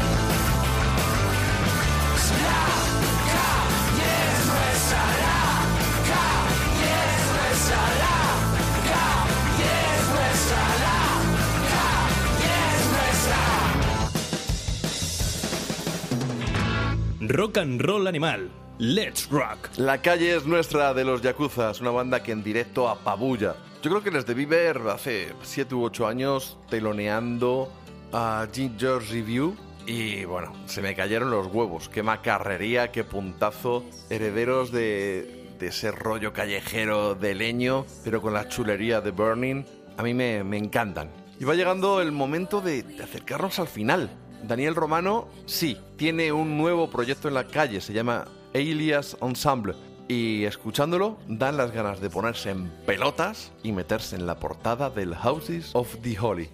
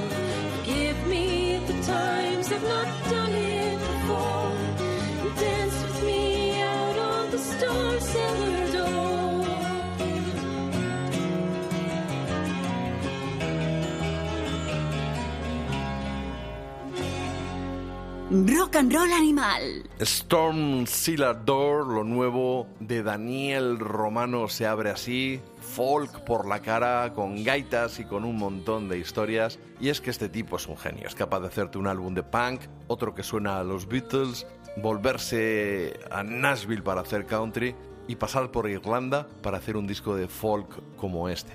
De verdad, nos maravilla este tipo. Esto ha llegado a su fin. Nos queda que nos despida nuestro querido Sanfri con su sección Jazza, que la va a dedicar a Thelonious Monk.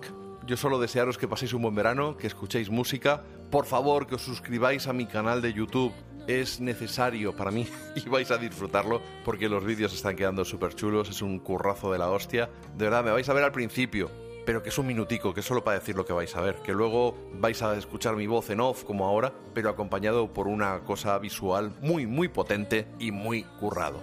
También os espero en Patreon, ya sabéis, Top 10 es un programa que sí que va a seguir en verano y que por una aportación de hasta por €1 por programa vais a ayudar a que esto siga adelante y que toda esta mierda de la pandemia nos afecte un poquito menos a gente a las que se nos ha caído el chiringuito completamente. Y ya sabéis, más vale pedir que robar. Y más vale eso que ponerse a conducir un puto coche de Uber 12 horas al día y que no nos dé tiempo a seguir haciendo esto que me apasiona, que es compartir con vosotros la música, hacer podcast e incluso ya hacer vídeos. Ya sabéis, El Olimpo del Rock en YouTube. Os quedáis con Sanfri, os quedáis con Jazza, nos escuchamos dentro de un mes con todos estos monstruitos, estos animales que me han acompañado esta temporada y alguna más que está por llegar. ¡Adiós, Jazza! Hoy os vamos a hablar de Thelonious Sphere Monk, nacido en Rocky Mount, Carolina del Norte, el 10 de octubre de 1917, que falleció en New Jersey, el 17 de febrero del 82. Monk fue un pianista y compositor estadounidense de jazz, una auténtica leyenda del género. No ha habido nunca nadie igual. Su estilo interpretativo y compositivo apenas varió en los 25 años de su carrera. Fue uno de los pianistas fundadores del bebop. También influenció mucho en el estilo hard bop o el jazz modal, y es conocido por su estilo único de improvisación. Si alguna vez podéis percataros de cómo toca este señor o cómo tocaba en el piano, parecía que estuviera realmente improvisando, aunque el jazz tiene mucho de ello. Y además es compositor de alguno de los estándares de jazz, como temas tan fabulosos y famosos como Round Midnight, Straight No Chaser, 52 Second Street Theme y Blue Monk. Monk comenzó a tocar el piano a la edad de 6 años y, aunque recibió alguna educación musical, fue esencialmente un autodidacta.